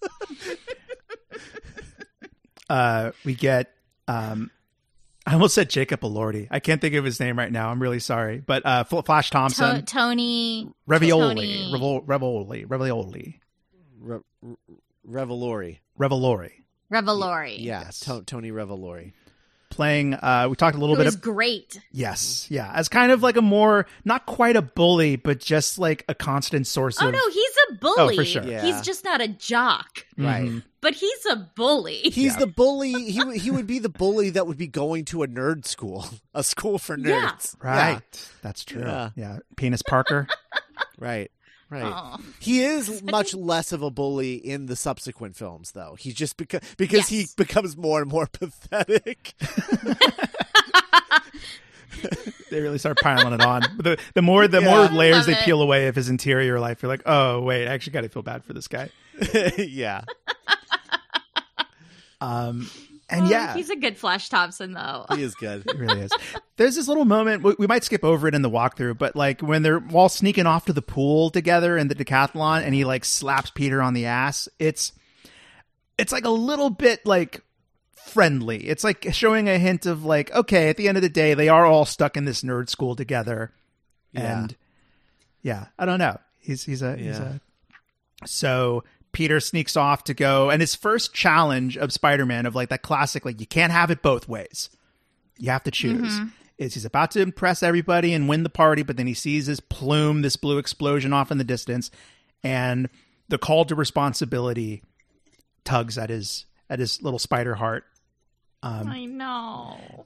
and you know, it's really good. I remember even like b- again before No Way Home, um, a criticism I had was like, oh, they're playing with kid gloves with this guy. Like, you know, Raimi, they really they really put Peter through the ringer and blah blah blah blah. But like, that's that's going to happen.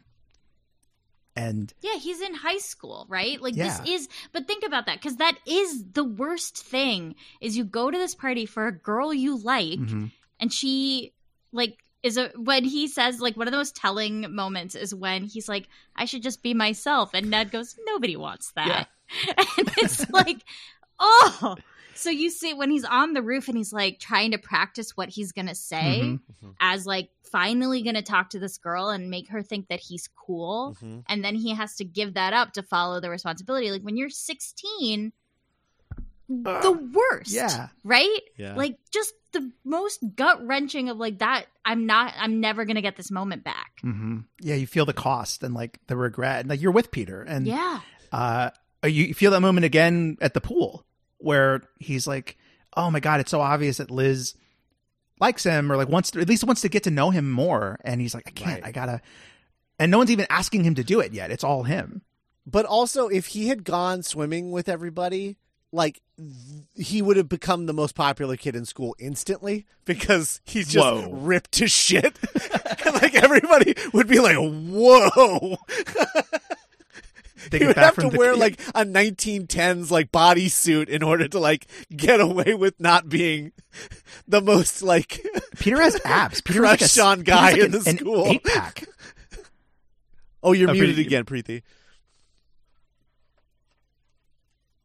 all right that time i didn't do anything that i was like not even touching anything But yeah, any, what were any, you any- saying? I say it's like i saw peter parker without his shirt on and i heard he has 17 abs yes. no, what, dude? Yeah, it's crazy. is that possible? I don't know. Go go to a pool with him. You'll see. but we're getting ahead of ourselves. And you know, Preeti. So so he she she he intervenes. He sees we get um Uncle Aaron played by Donald Glover, um both shockers, Bokeem Woodbine, and the dude from um logan logan marshall yes, Green. thank you. Oh, great pull. Um, I would I would love for Donald Glover to come back in the next in the next Spider Man as well as like the Prowler, full full blown Prowler. I think would be really cool. Mm-hmm. Uh, he Loki has one of my favorite lines of the movie. He was like, "Look, I'm just looking to scare people. I'm not trying to shoot anyone back in time." I know it's so good when he sh- he's like, "Why are you trying to upsell me, man? I just I wanted something quiet." Yeah. He's like, "Just give me something quiet." They're like, "How about this laser you can see from space?" It is that sort of like that and the no man, I got ice cream in here. Yeah. Those are the two best lines that he has in the, The movie. two- I mean, the interaction he has with Spider-Man in that parking garage Yeah. is one of my favorite. Mhm. things. Oh, so good. But uh, so Spider-Man sees this happening, and he says, "Like, oh, that's how the guys back at the ATM got their weapons." And it kind of it hit me. I was like, "Oh, cool! This kind of reminds me of something that I really liked about Spider-Rific Adventure, which is we get to see Peter kind of solving a little mystery. Yeah, Like because he's smart. he's smart. He gets to kind of put the pieces together, and like he doesn't have all the answers now, but he's gonna like slowly learn and put it all together. Uh, Yeah. and we get a cool chase with I mean, it's yeah. so good. Oh, I mean like the joke of when he like whips and it just like shoots into nothingness. That's a that is there is a I was like trying to find it. There's a comic like that is an exact comic panel of like in one of the older older Spider-Man comics where he goes to Jersey and he tries to like swing and then he looks around he's like, "Oh man, gotta walk." Yeah, There are no skyscrapers in Jersey. and it's it's awesome. Like you know, the, the Raimi movies they would take the piss, but it's just like a fun like playing with the game of because we this is our fifth Spider-Man movie. You know, like we all Yeah. we all know how it usually goes. We get the fun Ferris Bueller running across the lawns and like going back. so good. He's this Peter is messy. yes. He's he's making he's causing more damage than he's than he's fixing. He's not good at it yet. Yeah. Like when he falls, I laugh so hard when he falls in front of those two girls and his eyes do the, the little bugging lenses do the twitchy thing. Yeah. And they both just scream. Yeah. He's he's not good at it, and he didn't have to snap anyone's neck to figure out that he's not good at it yet. Oh. Boom. and uh, he is rescued. He falls into the the lake, or you know, Vulture drops him into the lake. He's rescued by uh, Tony Stark. Quote as he's doing something. I never is he like leaving a wedding? I think he's at a wedding. He, I think he's leaving a wedding. It looks like a wedding. yeah. In India. Um, but yeah, he's it's I don't uh, yeah it it, it it was it also felt like he wasn't really emotionally invested in the wedding because he's like No, it might have. It could have also been like a business mm, deal or something. I don't know. sure. The point is like oh He's clearly like, he's a jet setter. You know, he's always somewhere. yeah, Yeah. And not where he's supposed to be. yeah, because there's a moment. And I want to ask both of you this. Um, so Peter's trying to like communicate the direness of the situation, and he's like, "Dude, there's like alien tech. There's like weapons. I really think you guys should like." Deal with this, and he's like, "I no, no, no, dude. This is way outside of your jurisdiction." Okay, so you're gonna get the Avengers on this, right? Like, no, this isn't quite worth the Avengers' time. And I wrote in my notes, "What did the Avengers do?" In, in this universe, they only do like earth shattering stuff. Like that's Yes. that's it. That's the only time they they they don't do like ongoing adventures, which is you know. I, I that's why I'm like desperate for like Avengers Mansion in, in well, like when we do the next iteration of Avengers with Mhm. like Kang Dynasty and all of that. Like I want I want to be able to be like, oh yeah, like they're just there's there's continuing Avengers missions that we're not seeing. Like they're going on little adventures, taking care of this, that, or the other. But like, yeah, it really just seems like okay, like this is elevated to a state where like the Avengers have to intervene. Otherwise, like, yeah, it doesn't seem like they just like take care of their own stuff in their own neighborhoods. I guess I don't know. They got they got stuff going on with other big. I mean, part of me that line to me was Tony minimizing Mm. what Peter was saying Mm-hmm. and not really believing that it was as a like obviously he doesn't believe it's as big a deal in, in terms of like what Peter believes. right, Like we know that Tony obviously takes it and then goes to other people with that information. The feds. but but to Peter Parker, it's Tony being like, uh, it's too important for you, not important enough for me. Mhm. So probably not that important, Yeah. really, at the end of the day. Yeah. Yeah, it's it a, kinda- a thing yeah. that parents do where they try to like not give they don't give their kid enough credit that Yes. like that like uh, you're not going to get this so I'm just going to I'm going to uh, sweep it under the rug. And then that's how like, you know, the kids get involved in stuff they shouldn't be involved in because you're not just being straight with them, thinking that Yeah. like they're not going to understand and that's what's happening here and I kind of I kind of like that as like uh, a a quote unquote first time parent uh, making a making a mistake. You know, Very bad, very bad parenting mistake here is underestimating Peter's ability to understand something. yes, yeah, Yeah, it's like, yeah, I, I trust you enough to send you off to like do battle to the death with some of the most powerful forces on the earth, Mhm. but not enough to like take your advice seriously. yes, right, Yeah, I mean, I think it's something where he like didn't. If you're looking at it from a from a Tony Stark that we know point of view, it's he started this relationship with this kid that he no longer wants to spend the time on, Mhm. Mm. Yeah, and has a million other things that he needs to be doing, and this is like one more beat of responsibility that Tony Stark doesn't want to have.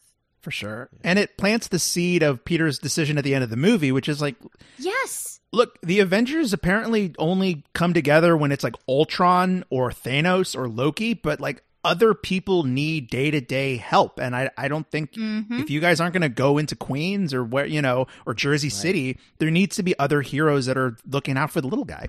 right, right. Um. Also, uh, uh, low key detail. I love that Iron Man's suit in this movie is is colored like Ultimate's Iron Man. I just think that's a fun detail. Yeah, it's a Ah. good. It was a good good move. Yeah. Uh, so at this point, Peter's like, "Okay, I'm on my own." He they go on a school trip to uh, DC because it's close to Maryland, where they're tracking the thing. I saw, I saw this movie like an hour ago. They I'm uh, they. I so so Da-da-da. so so John Hughes was brought up a lot in terms of like an Yes. inspiration for for this movie. Um and it's so funny because like uh, there's the obvious thing, right? Is like the John Hughes high school stuff of like right. yeah, like you know, Breakfast Club, Ferris Bueller's Day Off, which is directly referenced um, in this, and, and and things like that. But the one thing that they've never talked about ever, but I have noticed, is the vacation movies. with John Hughes wrote all of them, and it's like it's like they this is a road trip movie, which is vacation. Far From Home is European vacation, and No Way Yeah. Home is Christmas vacation. And it's like, it's so weird that that's a thing, and no one has ever talked about it. Like, John, like, I just, it'd be, if I ever met Jon Watts, I was like, I know what you did with the vacation movies. like, I just, oh no, like, I know I what you see did. you. I see you. That's your papyrus. Yeah. Uh, I loved it because I was such a. I, I remember that when they go to the hotel, the big hotel, and they're like, "Whoa, this is the coolest place!" Like, yeah, we all. I remember those weekend trips with my friends. Yeah. Yeah, Yeah. The- like getting on the on that school bus and like. Although the, it was funny, I was like, "You guys are taking eight children on this bus. like that is the most cost efficient way to do this. Are we sure?" with one chaperone, poor Martin Starr all by with himself. one single shot. I know. But no, it's it is. It all felt I mean, that's the John Hughes of it all too, is like treating teenagers like they're people and not props Mhm. and like letting the kids all exist as very real seeming children yeah, in these moments. I I mean, like, yeah, I mean, and and uh, there's that great joke that Michelle has where she's like, "Oh, can we can we speed this up? I want to get into like some light protesting before the thing." And Martin Starr's Yeah. like, "Oh, you know, uh, protesting is patriotic, people. Let's go!" Like, it's so wholesome. Ooh, Preeti, we brought this up last week. Like, a lot of the humor in the Amazing movies was kind of like, like kind of mean spirited, mm-hmm. and yeah, because they're the darker, edgy Peter Parker movies. yeah, like the Rodrigo moment, or like the the like Denis Leary being like, "Oh, do I look, do I look like the mayor of Tokyo to you?" You know, and it's just like, Yikes. and it's just such a such a breath of fresh air going into this Yeah. one. Uh, yeah, I think there was an acknowledgement of like what there there's a you know, it's the like I don't really want to celebrate something made by slaves, right? It's it's letting uh, that sort of line exist in a movie like this, which could easily see as not having been done Mhm. a decade and a half ago, Sure. a decade ago. And not clever- like, clever and thing not they do like, with uh, those- sorry, Oh, go or Go ahead. and, and not like, uh, you know, th- there's like the Lisa Simpson angle where like, Yes, which it's not that. yeah, where Michelle isn't put down or. It, Right. it- Mhm. you know, degraded for having that opinion. It's like no, she's proven right. yeah. Yes. But that's the thing is that they they take that moment and they turn it into like a really funny joke that like Yes. doesn't take away from the statement of fact that she had. Um, Exactly. It's so well done. It's so well done. It's understanding where where the punchline is and who the punchline should be. Right. I mean, it's. I think the movie understands what we like love about comedy, which is like you don't punch down Right. because that's not funny. I mean, that's the whole thing. Mhm. Like Adrian Toomes' whole thing, if from my reading of it, which was that he was blue collar Right. and sort of in a like he doesn't not have a point si- sort of situation, right? Mhm. Like it all sort of ties together to me. Sure. And that's like the classic MCU villain. It's just like, oh, he's making Yep. such a good point, but he just he did that one bad thing and now you gotta you gotta send him to jail. Although I do want to talk about a moment where he accidentally kills Shocker One. Right. and how sort of like like that was a moment where I've like I was like have you murdered somebody before because you were awful chill with the fact that you just straight up murdered this guy in front of everyone that you've known for at least eight years. Yeah. right Yeah. like I was like mm, that was very easy for you to move on from yeah, I think there's a there's an inherent likability to Michael Keaton, which makes Yes. that that moment difficult to sell. Whereas I do think Leguizamo would have been able to balance those darker moments a little bit more than Keaton does.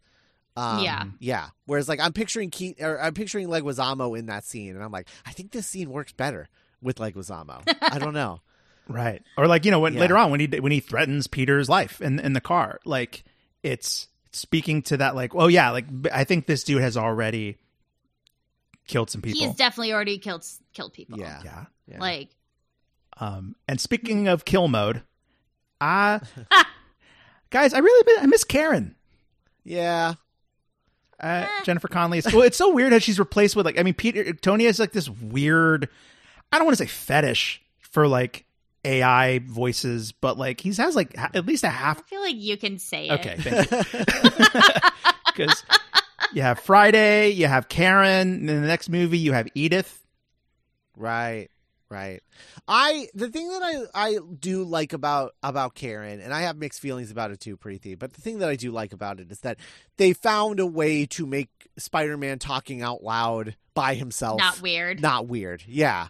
Yes. Um so I I do like that aspect of it. Fair. Yeah. And it I- did it did allow for that internality that we get in the comics and the caption boxes. Yeah. That's true. That's a good point. And I do love I just think it's the cutest thing that Jennifer Connelly that they cast Vision's real life wife to be the other AI voice.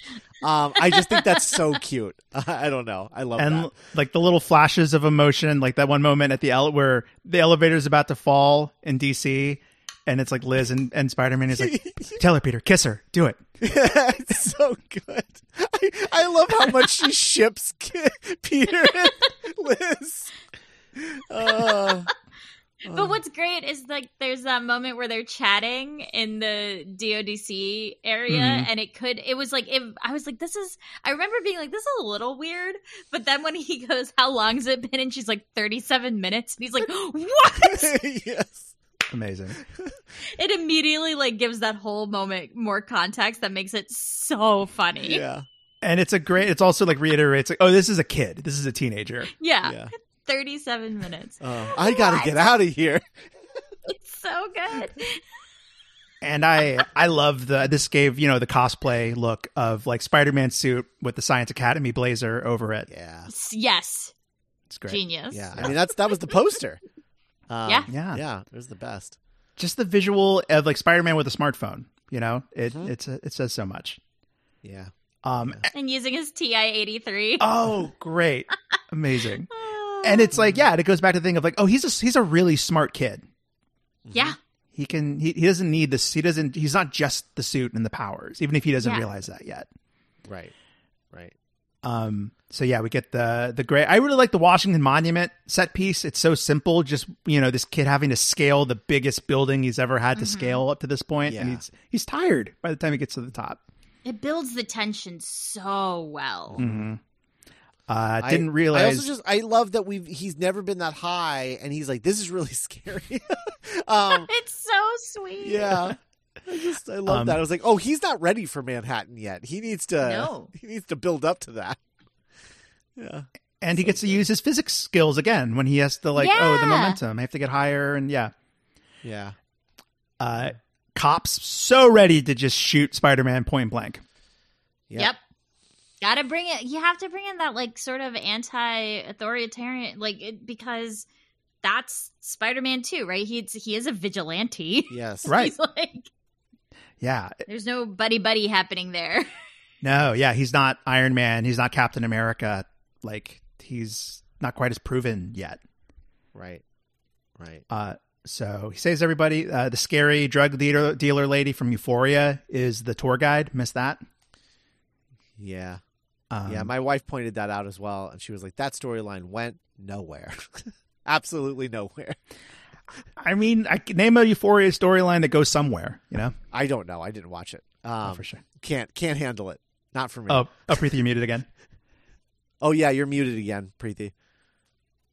I swear I'm not doing anything. like I do not know what's happening. My hand, like I. No, but what was your Euphoria take? Uh, is that I watched the first season and it was so bleak. I was like, I just feel bad about life. yeah. Mhm. Like I just feel bad, and so I can't watch this anymore. yeah, Yeah. It's the tonal uh, antithesis to to these movies. yes, it is. It is the opposite of this. Uh, so they save the day, or you know, Peter saves the the the the group. Uh, they win the decathlon with no help from Peter, and he he was missing. Yeah. the DODC. he gets back to New York. Oh, we get uh, the appearance of Principal Morita, Mm-hmm. Yes. which is another fun Um, kind of bit of MCU world building. Yeah, absolutely. With the with the picture of, of the same actor playing his own grandfather, that's that's really good. Um, I love that. Uh, I I will say I had que- I have a lot more. Like it's a funny joke, but I have a lot of questions about kill mode, instant kill mode, because Sure. why is why is that in that suit? Like because it's Tony Stark. that's insane. Because Tony Stark made it, and Tony Stark put 8 billion things in that suit. Because he doesn't know how to edit himself. But that means- and we know this. but that means he has an instant kill mode in all of his suits too, and I'm like, Correct. why Are did- you surprised? But, He's, like, he's a he's an arms dealer. he never used He's it against warmonger. Thanos. Where was instant kill mode then? well, by then he knew it was the wrong thing to do, Oh, boy. obviously. Uh, Somebody Peter- get Preeti a no prize. I mean, like, well, I mean, since, since we're not covering Infinity War, I it, it always rubs it always rubbed me a little weird when Peter does use instant kill mode to just like obliterate some like CG aliens. But yeah, it's like I don't know. It is weird. it is. It's no, I agree. weird. It's weird. Yeah, but that's that's uh that's that's that's a very it feels like a very Russo brothers thing of just like they introduced uh instant kill mode in that, which means we're allowed to use it, so we're just gonna use it because that that's you're what everybody "Man, no, wants, it was- right? Is to see was instant kill mode. It's yeah, like the way with the Russos do how they undo Peter, kind of sound like soft undo Peter's uh, epiphany in this movie. Yeah, Um, Guardians three kind of really highlighted how weird the Guardians are in Infinity War. yeah. I can't even talk about how wrong it is. Like, I can't, like, oh, nope. So, oh man, little minor detail, but like Peter gets detention. I love his big old chunky hall pass. That felt really true to life. It's so good. There's so many points. I mean, even like MJ sitting in detention and doing the like illustration of him. hmm Sad. It's so many good little beats. And like, I mean, the casting of Laura Harrier and Tom Holland is and and Zendaya, of course, with Tom Holland being able to be the little guy that he is and Mhm. still be this hero is so wonderful to see on screen. And not putting in him in like lifts or like having him stand on a box or something. I I Great. I love the Tom's Peters uh uh, Tom Peters uh, uh type are like tall Amazon women. Like just Yeah, he's great. like I like to look up at my crushes. so good. No. Yeah, but you're right, Preeti. Because, like, you know, I mean, like, literally the lifts and stuff, that was like, there's these, you know, humiliating pictures of Robert Downey Jr. wearing these, like, pumps because, like, God forbid he be shorter than Gwyneth Paltrow. And, Right. like, this Peter kind of gets to weave out of that and just, like, mm-hmm. Yeah. be comfortable and, like, no, I'm, I'm five, whatever. It's, it's fine. Shouldn't he be able to be himself? yeah. Yeah. Uh, were we using Short King in 2017? I don't think so. Not yet. I don't know. I like pocket prince. Pocket Prince. there we go. And uh, He hasn't, I really he hasn't graduated to short king yet. He's still a pocket prince. Pocket Prince. He's a pocket print. uh, Peter intervenes. So he, he he finds Uncle Aaron. He uh, gets the, the the the the Staten Island ferry information, and he goes and he, we meet Michael Mando playing the Scorpion. Uh, can't wait to see him again. Right? I uh, that's the thing is I I want him in the next one. Like like Yeah. yeah, let's They bring have to use him. yeah. Let's bring all these guys back and and and do do all like, you know, pay off the promise of keeping Vulture alive by having him come back and not in a Morbius movie. No, he's in Morbius verse now. He's gone. No. Morbius doesn't exist. I don't I don't know what that is. Great. Um, and this was, I think, before Breaking Bad really took off. So, like, Mando, his star Better power, Saul. Better Call Saul, yeah, Yeah, right. as Nacho. You- Yes. I think only like the first season had aired or something like that at this he- point. He gets wrecked. I didn't miss that before. That car plants him in the face. Uh, Yeah. Fun fact, though, like I love watching this movie in New York because everyone's like, "You don't have cars on the Staten Island ferry." It's great. You're like, "You're right," but that's okay. It's a it's a fun little game New Yorkers get to play with every movie. You know. Yeah. it's true. I feel like every time they show the Staten Island ferry in a movie, though, there's always cars. There's like always cars on it. They're in Um, Canada. yeah. I don't know. Uh, Scott, this is our uh, our third franchisography movie to feature the Staten Island Ferry. I know. We had uh, I Trainwreck and The King of Staten Island. Yep. Wow. And now this. And I think And is now it this. is that the is that the ferry in War of the Worlds too? Because I just recently watched that, and that was that was in that too. Mm. Gosh, The I the don't know. ferry in War of the Worlds. I think that might have been the Staten Island ferry as well. I'm not sure though.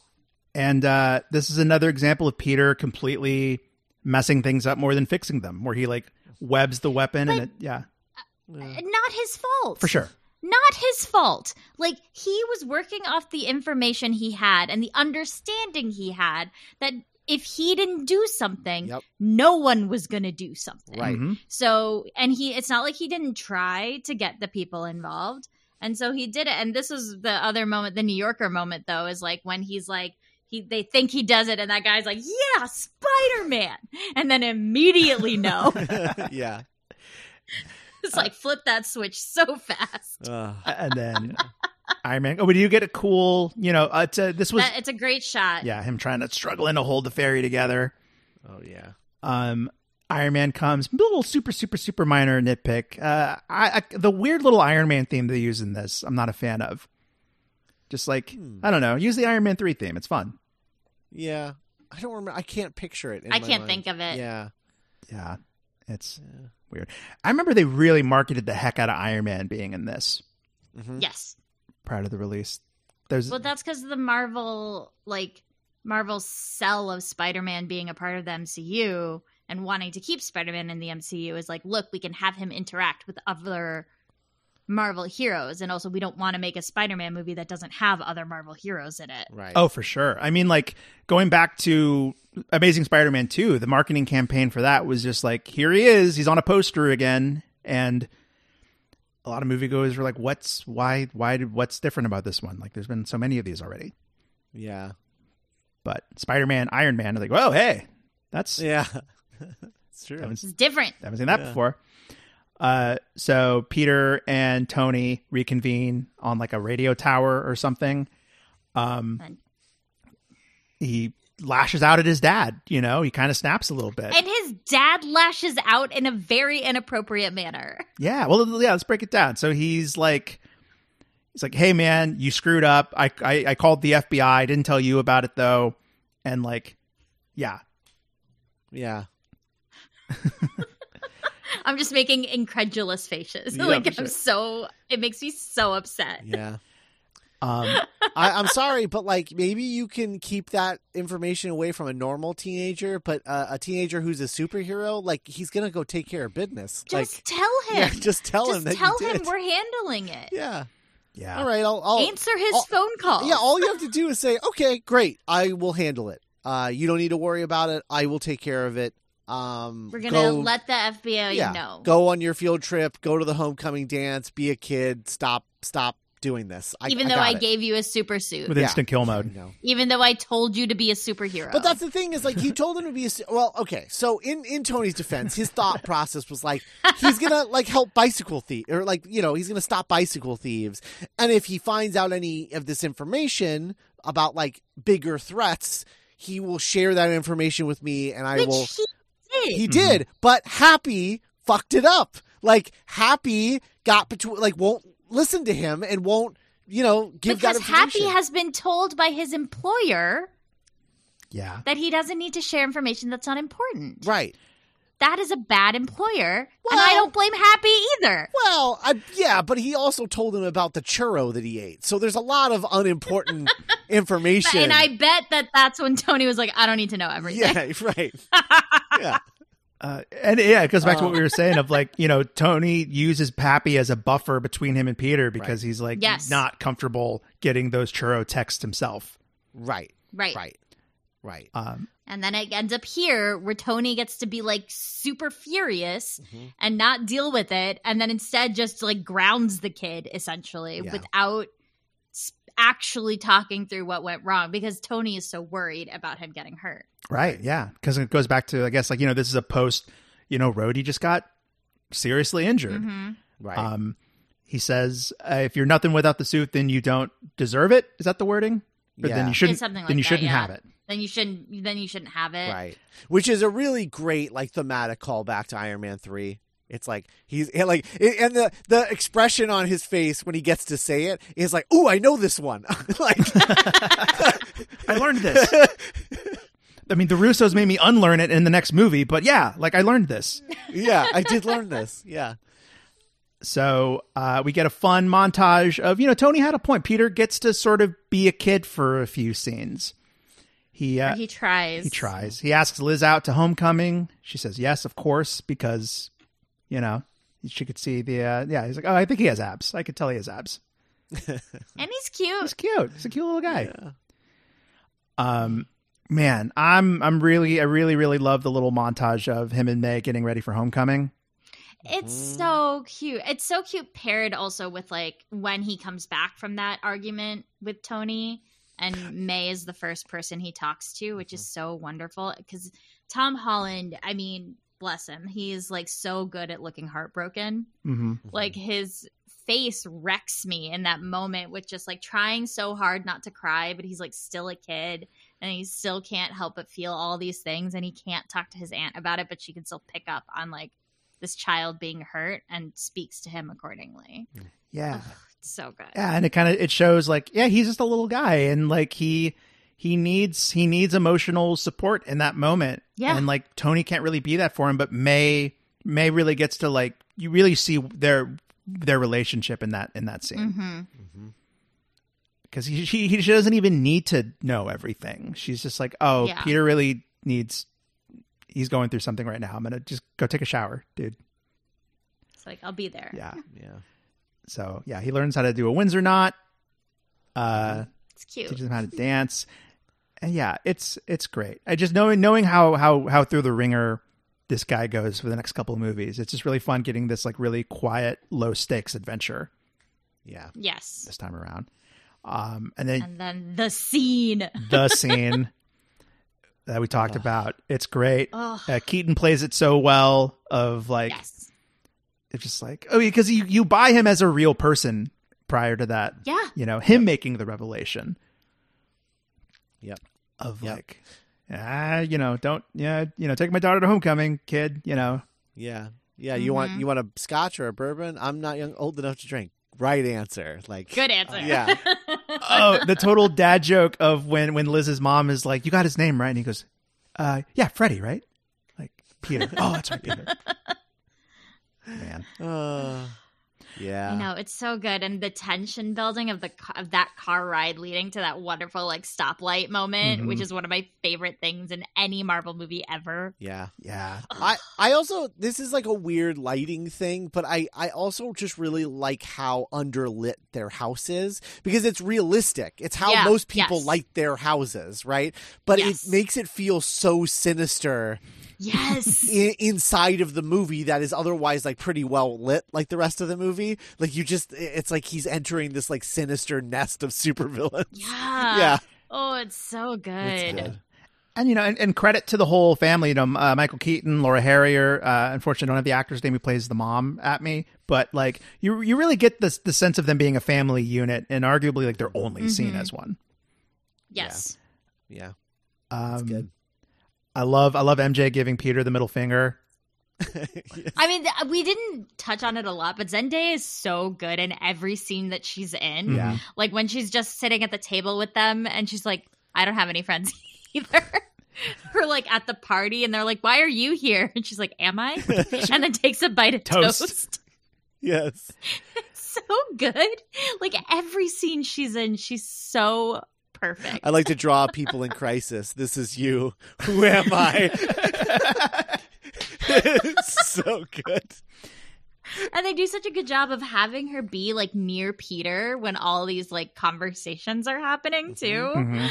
Like that scene when she he's like telling Ned about Cap. She's like, I touch a shield. She's behind him reading like of human bondage or something. Yeah, like she's such an. Un- I mean, you know, it's, it's it's weird to call Zendaya underrated, but like she is celebrated so much for her like movie star qualities and you know her her her looks and her, her her voice and that, but like she's so good at like physically embodying a character. Yes. Like Yes. she like she's such like a little burnout in this. And Yeah. Yes. she isn't asked to be like pretty or the love interest at all in this movie. And Yeah. it's like Mhm. She just gets to be a weirdo. Yeah. yeah. It's awesome. Michelle's uh, like Michelle's evolution as a character over the trilogy is really interesting. Um hmm of just like seeing how how she's just this little goblin in this first movie. But she's the the thing is though the the seeds of the goblin are there throughout. Yeah. Not the goblin, but of Michelle as a goblin Right. are there throughout, right? Yeah. Because she's like she's a total weirdo and far from home. Yeah. But now she's a weirdo who has to deal with the fact she has feelings for this boy. Right, Mhm. right. and like doesn't know how to deal with those feelings. Yeah. Yeah, that's great. Um, like time time of recording, we haven't seen Dune two yet, but even like those moments we get in Dune one, where like, oh, Chani is like a character. hmm hmm She's like this gruff, like warrior person. Yeah. Um, so yeah, MJ's great. Peter immediately has to just dump Liz at the homecoming. Oh. It breaks your heart. It's brutal. Yeah. But it's It's it's, so the most rough. Spider-Man moment like just throughout this. It's like every time he could have a win, close. something comes up that like he has to That's turn it it, into an L, and that's Mhm. like that's like the most Spider-Man That's- stuff ever. Yep. Just like Parker him luck. being like, "You deserve so much better than this," and then like leaving. it's so good. Oh, it's so brutal. It's brutal, but it's good. It's good Spider-Man. Mm-hmm. And they don't like. It's so cool that they. It's quintessential Spider-Man that he doesn't get to fix it at the end. No. Right. That's perfect. Mhm. It's perfect Spider-Man. That's that's what and he keeps going despite it. Yeah. Yep. So, uh, you know, ditches Liz, goes to find Pete, or goes to oh, oh well, it has that run in with uh, Shocker two, Right. Mhm. uh, where Ned intervenes Yeah. and gets Guy in the chair. guy in the chair. With that really weird, I've never liked the the joke of him covering for for it by saying like I'm looking at porn. I've never. I don't know. It makes me laugh because it is perfect Ned in the terms of he's like trying. so You can see it on Jacob Batalon's face of struggling to be like, what can I say that will get me out of this situation in a way that won't affect Peter at all? Yeah. Like, what do I say? And just panicking and just the li- like the porn. like he didn't want to say it. It's not what he should have said yeah. but it's he like started the word without knowing where it was going to end and that's what happened yeah. No, sure. like that's how that scene plays to me of like the comedy is not in the word he says but in the delivery and the realization of like that's not what i should have said or how i should have said it but i didn't know what i was going to say when i started talking Yeah. Uh, I miss the lady from Orange is the New Black as the science teacher. I wish, I wish Yeah. she came back. yeah. But uh, we get JB Smoove next movie, so that, that's kind of a trade off, I guess. Yeah. so good yeah. It's JB weird he's- good. I forgot he's not in this one. so did i Well, no, I remember because I remember everyone thought he was playing J. Jonah Jameson in Far From Home. When when he was cast, it was a big deal because they were like, "Oh my God, J.B. Smoove is playing J. Jonah Jameson," and it's like, no, No. he's just another teacher, and everyone was No. super disappointed. Um, oh i don't remember that yeah, Until the stinger for Far Away Home or Far From Home. right, right. Hmm So, uh, uh, No, yeah, he is the- in this movie, but it's not J.B. Smoove. yeah, I love the little detail of when he steals Flash's car and he's like, I've never driven a car so before." good Yeah. it's so good He doesn't even know how to turn the headlights on. Well, because Spider Man not having a license is one of my favorite running jokes in the comics until obviously he gets his license. But like for a long time, he didn't have a driver's license and Right. did not know how to drive a car. right. I I love when he misses that turn and he web slings the car into the it's turn. so good. and it's just horrible, just horrible. Where you're like, I, I know that's Flash is a too, jerk, right? but I don't know if he deserved this. It's so good because it's like, of course, that car's not going to come out of this looking good at all. yes. Yeah. He gets to see it. He gets to see Peter drive it into those bikes. And he's like, Yes. oh, man. Oh, God. uh, the Branzini joke is really good too. He's like, look, look, babe, I know, I know what Branzini's supposed to look like, and that's not it. Oh, he's so good. Uh, I also just I love that like rather than this that situation where Spider-Man like commandeered his car and drove it into a bunch of bikes and absolutely wrecked it. um, rather than that turning in turning him against Spider-Man, it makes him like I'm I'm I'm like Spider-Man's partner. I'm like his Yes. best friend. Like I helped Yes. him like save uh Queens and stop the vulture. Like I love that that's his reaction to it. I think it's Yes. so fun. It's great. Yeah. he uh he finds vulture vulture does the thing he gives the the, the villain speech of like hey man come on like you're really think about it dude who are you protecting right now you're Right. defending tony stark the arms dealer Right. Hmm and But he's not. He's defending everybody. yeah yeah he's like look those weapons cannot get out Right. it would be bad Because he's like, because he compares, he's like, what do you think Tony's doing? Like, how do you think he made all that money? He sold weapons to, to you know, war and to, you know, to other countries and things like. Which, in his defense, he didn't do that. That was uh, uh, Obadiah. Obadiah. But, but even still, he did make weapons and he did sell them to the He U.S. did. government and the whole thing. But that's a that's different than selling them to criminals who are going to hurt people to steal money. Um, I mean, it is. It is because one has like faces. There's there's like there's like people that he knows down the street getting hurt from this. and i guess you could Um, argue I think please. for. Sorry, no, go ahead. i was gonna say you could argue that like tony's whole thing is like making up for those redemption Right. for that. Right. That I think is arguable. I think the the line between the two of them is actually as blurred as Adrian makes it out to be, but I think the difference is Tony real when Tony realized it was happening, it was a fundamental shift in his character had Yeah. to happen, right? Yeah. And for but in this moment for Peter, it's not about Tony. Right. Like it's Adrian thinks it's about Tony, but it's not about Tony. It's Right. about the harm that Adrian is perpetuating in Peter's home. Mhm. And so but I think it's it's like he doesn't call Tony. He doesn't like he's like try to get happy on the phone if you can. hmm Otherwise I'm going to handle it. Right. Yeah. And again, Happy doesn't take Ned seriously when he tries to call Mm-mm. when he tries to call him. Um, did we ever find out who bought Stark Tower? I remember that was like a Nope. an, like a, a twist that we were. I was, oh, is it Norman Osborn or some someone? We never found out. It was uh, Amazon. Let's say it was Amazon. yeah. Yeah, no, we never found out. They never they never said it. Um it's a big it's a big question mark and something that is brought up all the time. Um everyone assumes it's going to be the Baxter building, but we don't know. yeah. Ooh, that'd be fun. Yeah. Uh, Vulture tricks Peter and does the cool uh, cutting all the, the the columns off, Mhm. and it crushes him. And uh, we get the first major Tom Holland Spider Man moment, you know, in my opinion. Oh, it's so good. yeah, where he sees the tattered mask and he's like, you know, come on. Because in that moment, we kind of see something we haven't seen yet in these movies, which is like Spider Man also means something to Peter. Right. Yes.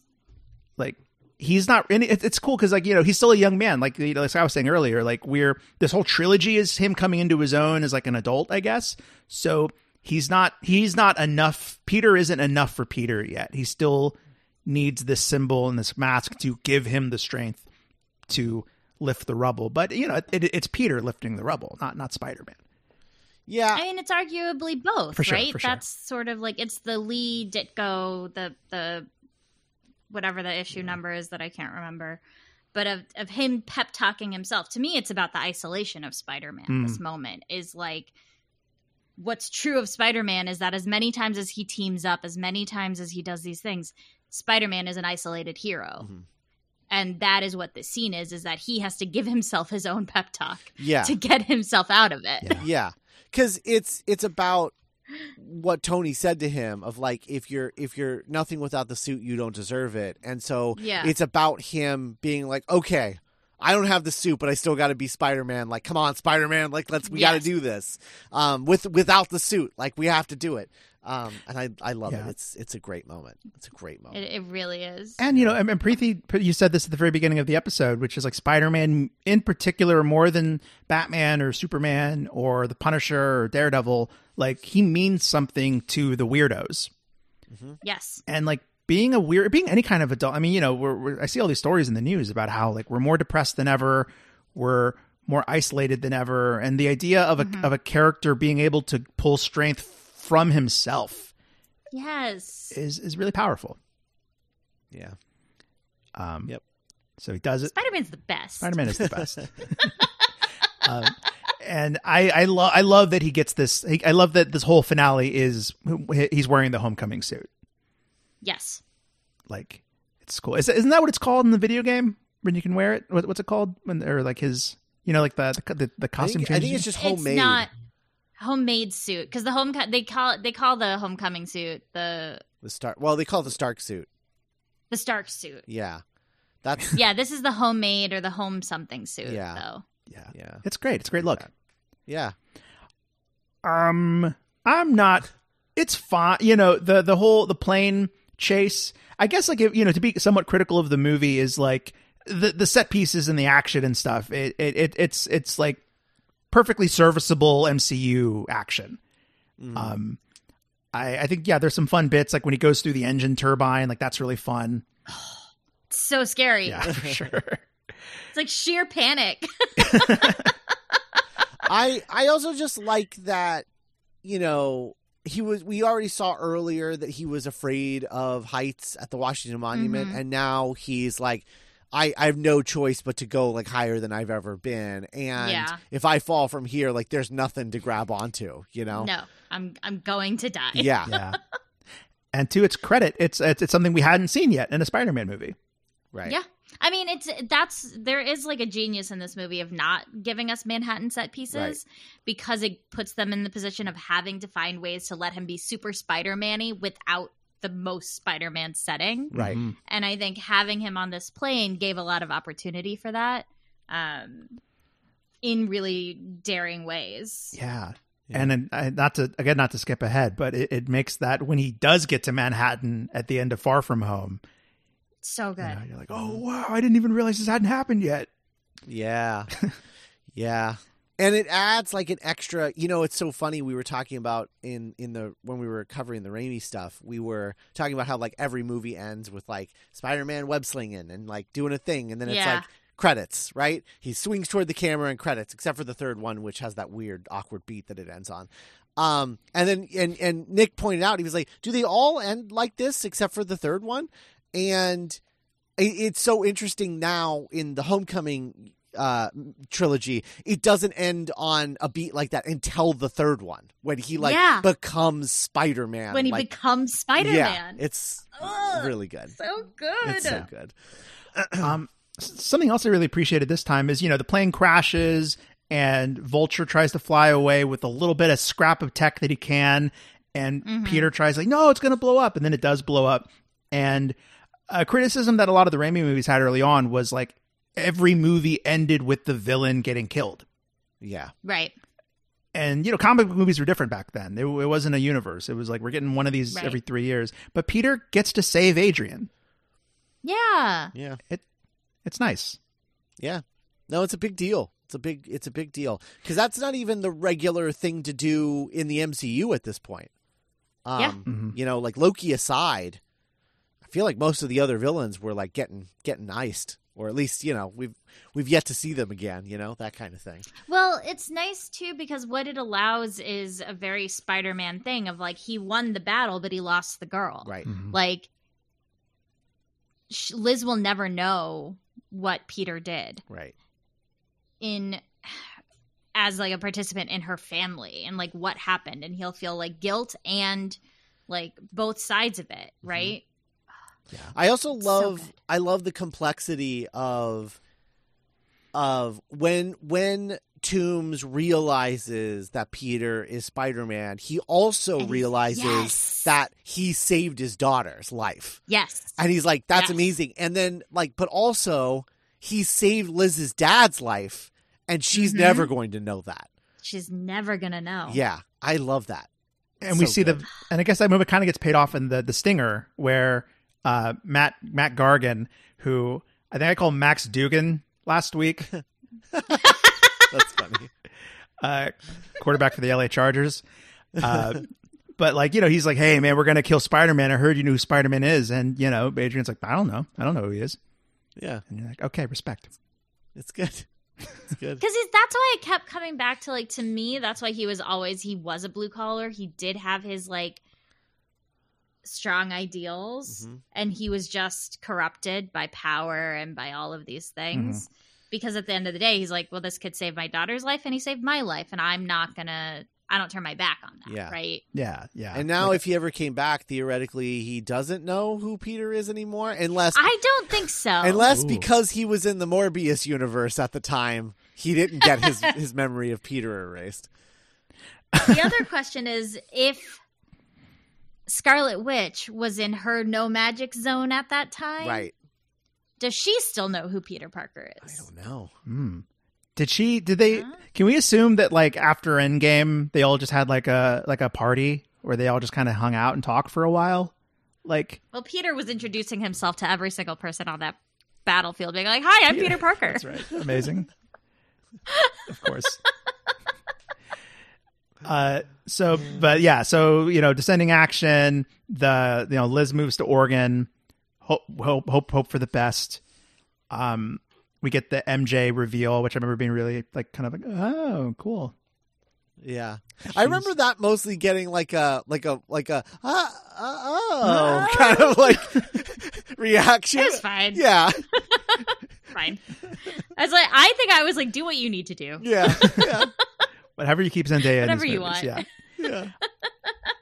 And um, the ending to this is the is the ending the the Aunt May discovery, or is that one of the okay? That's the yeah. Well, it's like first, it's the Tony offering the Oh, Avenger right. spot to Yeah. Peter. Right, right. Um, the reveal which of the Infinity War suit. yeah, Yeah, and that Tony had no real plan all along and accidentally stumbled into Peter learning a good lesson on his own. yeah. Great. A, a plus parenting. oh, a couple of one other thing. Um Happy and Tony's friendship. There's like this kind of sad part where they're in the bathroom and Yeah. Happy's like, "Oh, oh, Pete, you really saved my ass." You know, like, oh, if, if you know, I would have gotten fired, and you know, and I'm like, "It is Tony is that doesn't sound like a healthy friendship." 100. percent No, it's not a healthy friendship. There's nothing healthy about that friendship, No. as evident throughout the entire movie. Yeah. like- I don't even. It's not even like a real friendship. It's like the power dynamic is way too off Yeah. to be a real friendship. I Yeah. would say that he, like Tony and Rhodey, have a real friendship, but Yes. not not happy. He's just got a friendly relationship with his employer. Why do you call him sir? Yes, right, right. Um, and then famously, this is the movie that Gwyneth Paltrow has no memory of, of shooting at all. yep. Yeah. Which, look, in the context of what's going on, I don't blame her. I mean, Yeah, she's in it for four seconds. and all they're doing is talking about the Avengers. Like, how would she know that that's a Spider-Man like movie? what? What movie am I in? Yeah. Um, Uh, it is interesting though because you know uh, Infinity War starts and they are engaged, I believe, right? Like they're they're talking about they're making plans for their their wedding. right. Yes. Yep. So that he does propose because he throws the ring to him at the at the last minute as he's like going through the door. But yeah, like I- I- especially like yeah, of course she doesn't remember because they shot this and then immediately roll into Infinity War because that's out the next year, like nine months later. Infinity Yeah. War is out. So yeah, I've been keeping this ring loose in my pocket since 2008. yeah.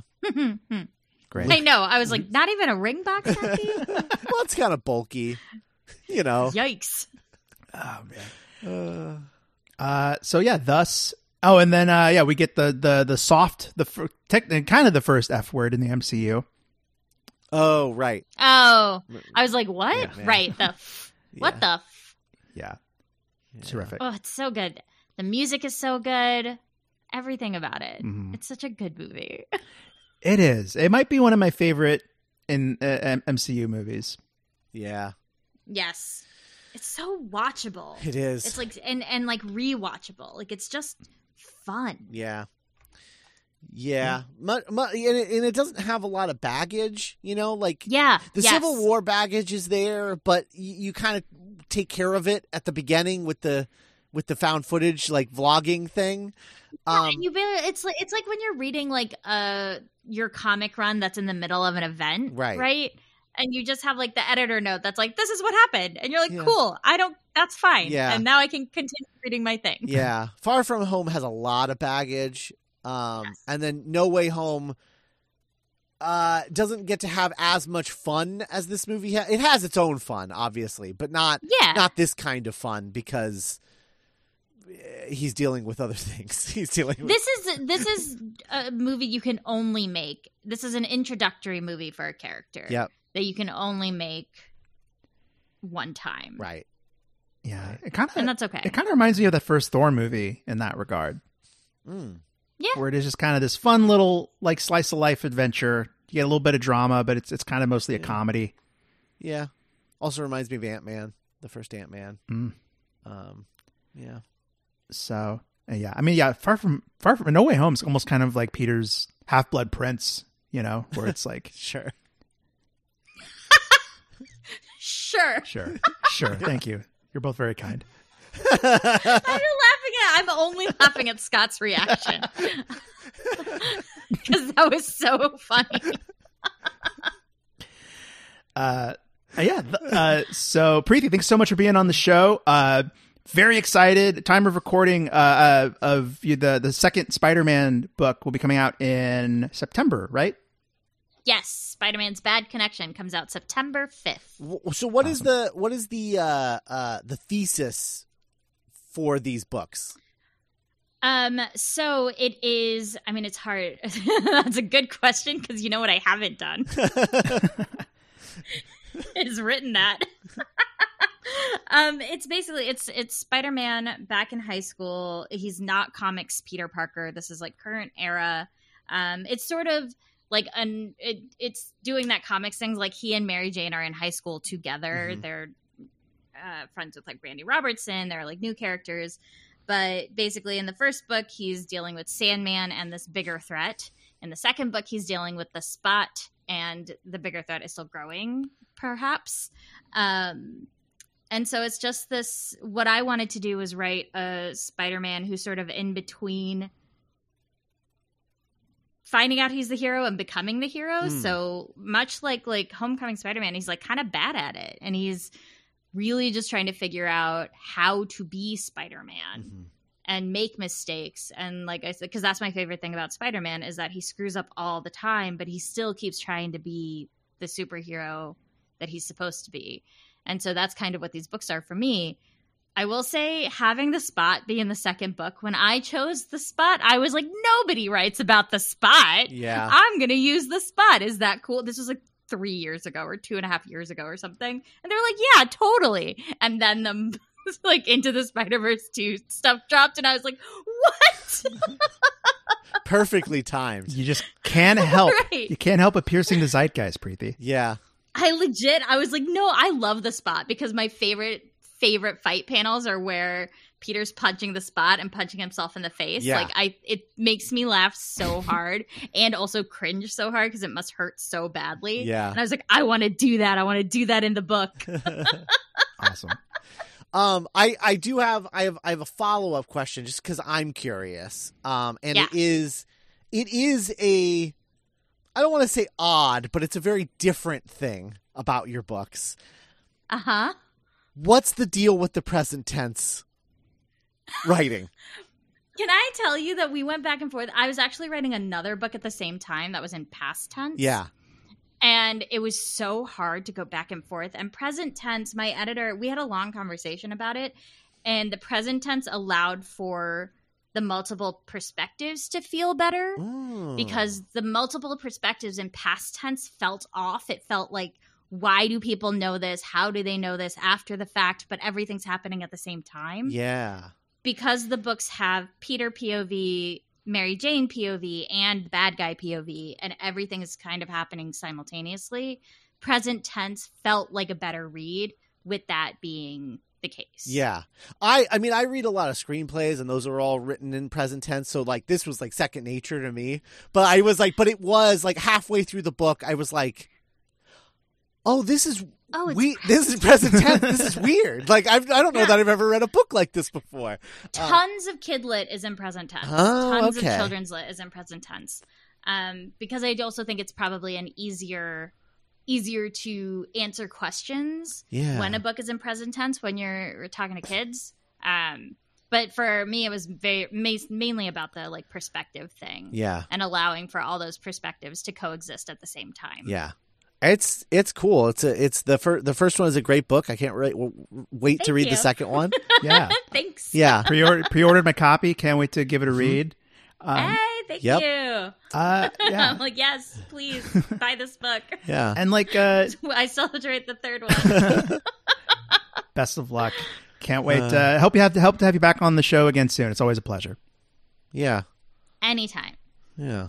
Uh, oh, maybe uh, Deadpool, Deadpool versus Logan, or whatever that that ends up yeah, that's true. Oh, right, for the the the next Deadpool movie. Yeah, that's true. Yeah. Uh, well, anyway, all right. Uh, uh, Preeti, anything else you want to plug uh, before you before we we head off? Um, just the you can buy my Spider-Man books. Um, I've got some comic stuff, and I guess you can just follow me on the internets everywhere, basically at Run with Skizzers, S K I Z Z E R S. Yeah. All right. Great. Um, thanks for listening, everyone, and uh, we'll be back next week with um, Spider-Man into the Spider-Verse.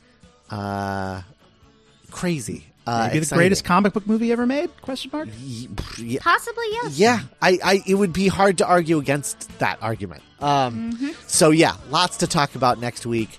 Uh, I am so excited to revisit that movie. Um, Spider-Man into the Spider-Verse next week. Uh, see you then. Bye, everybody.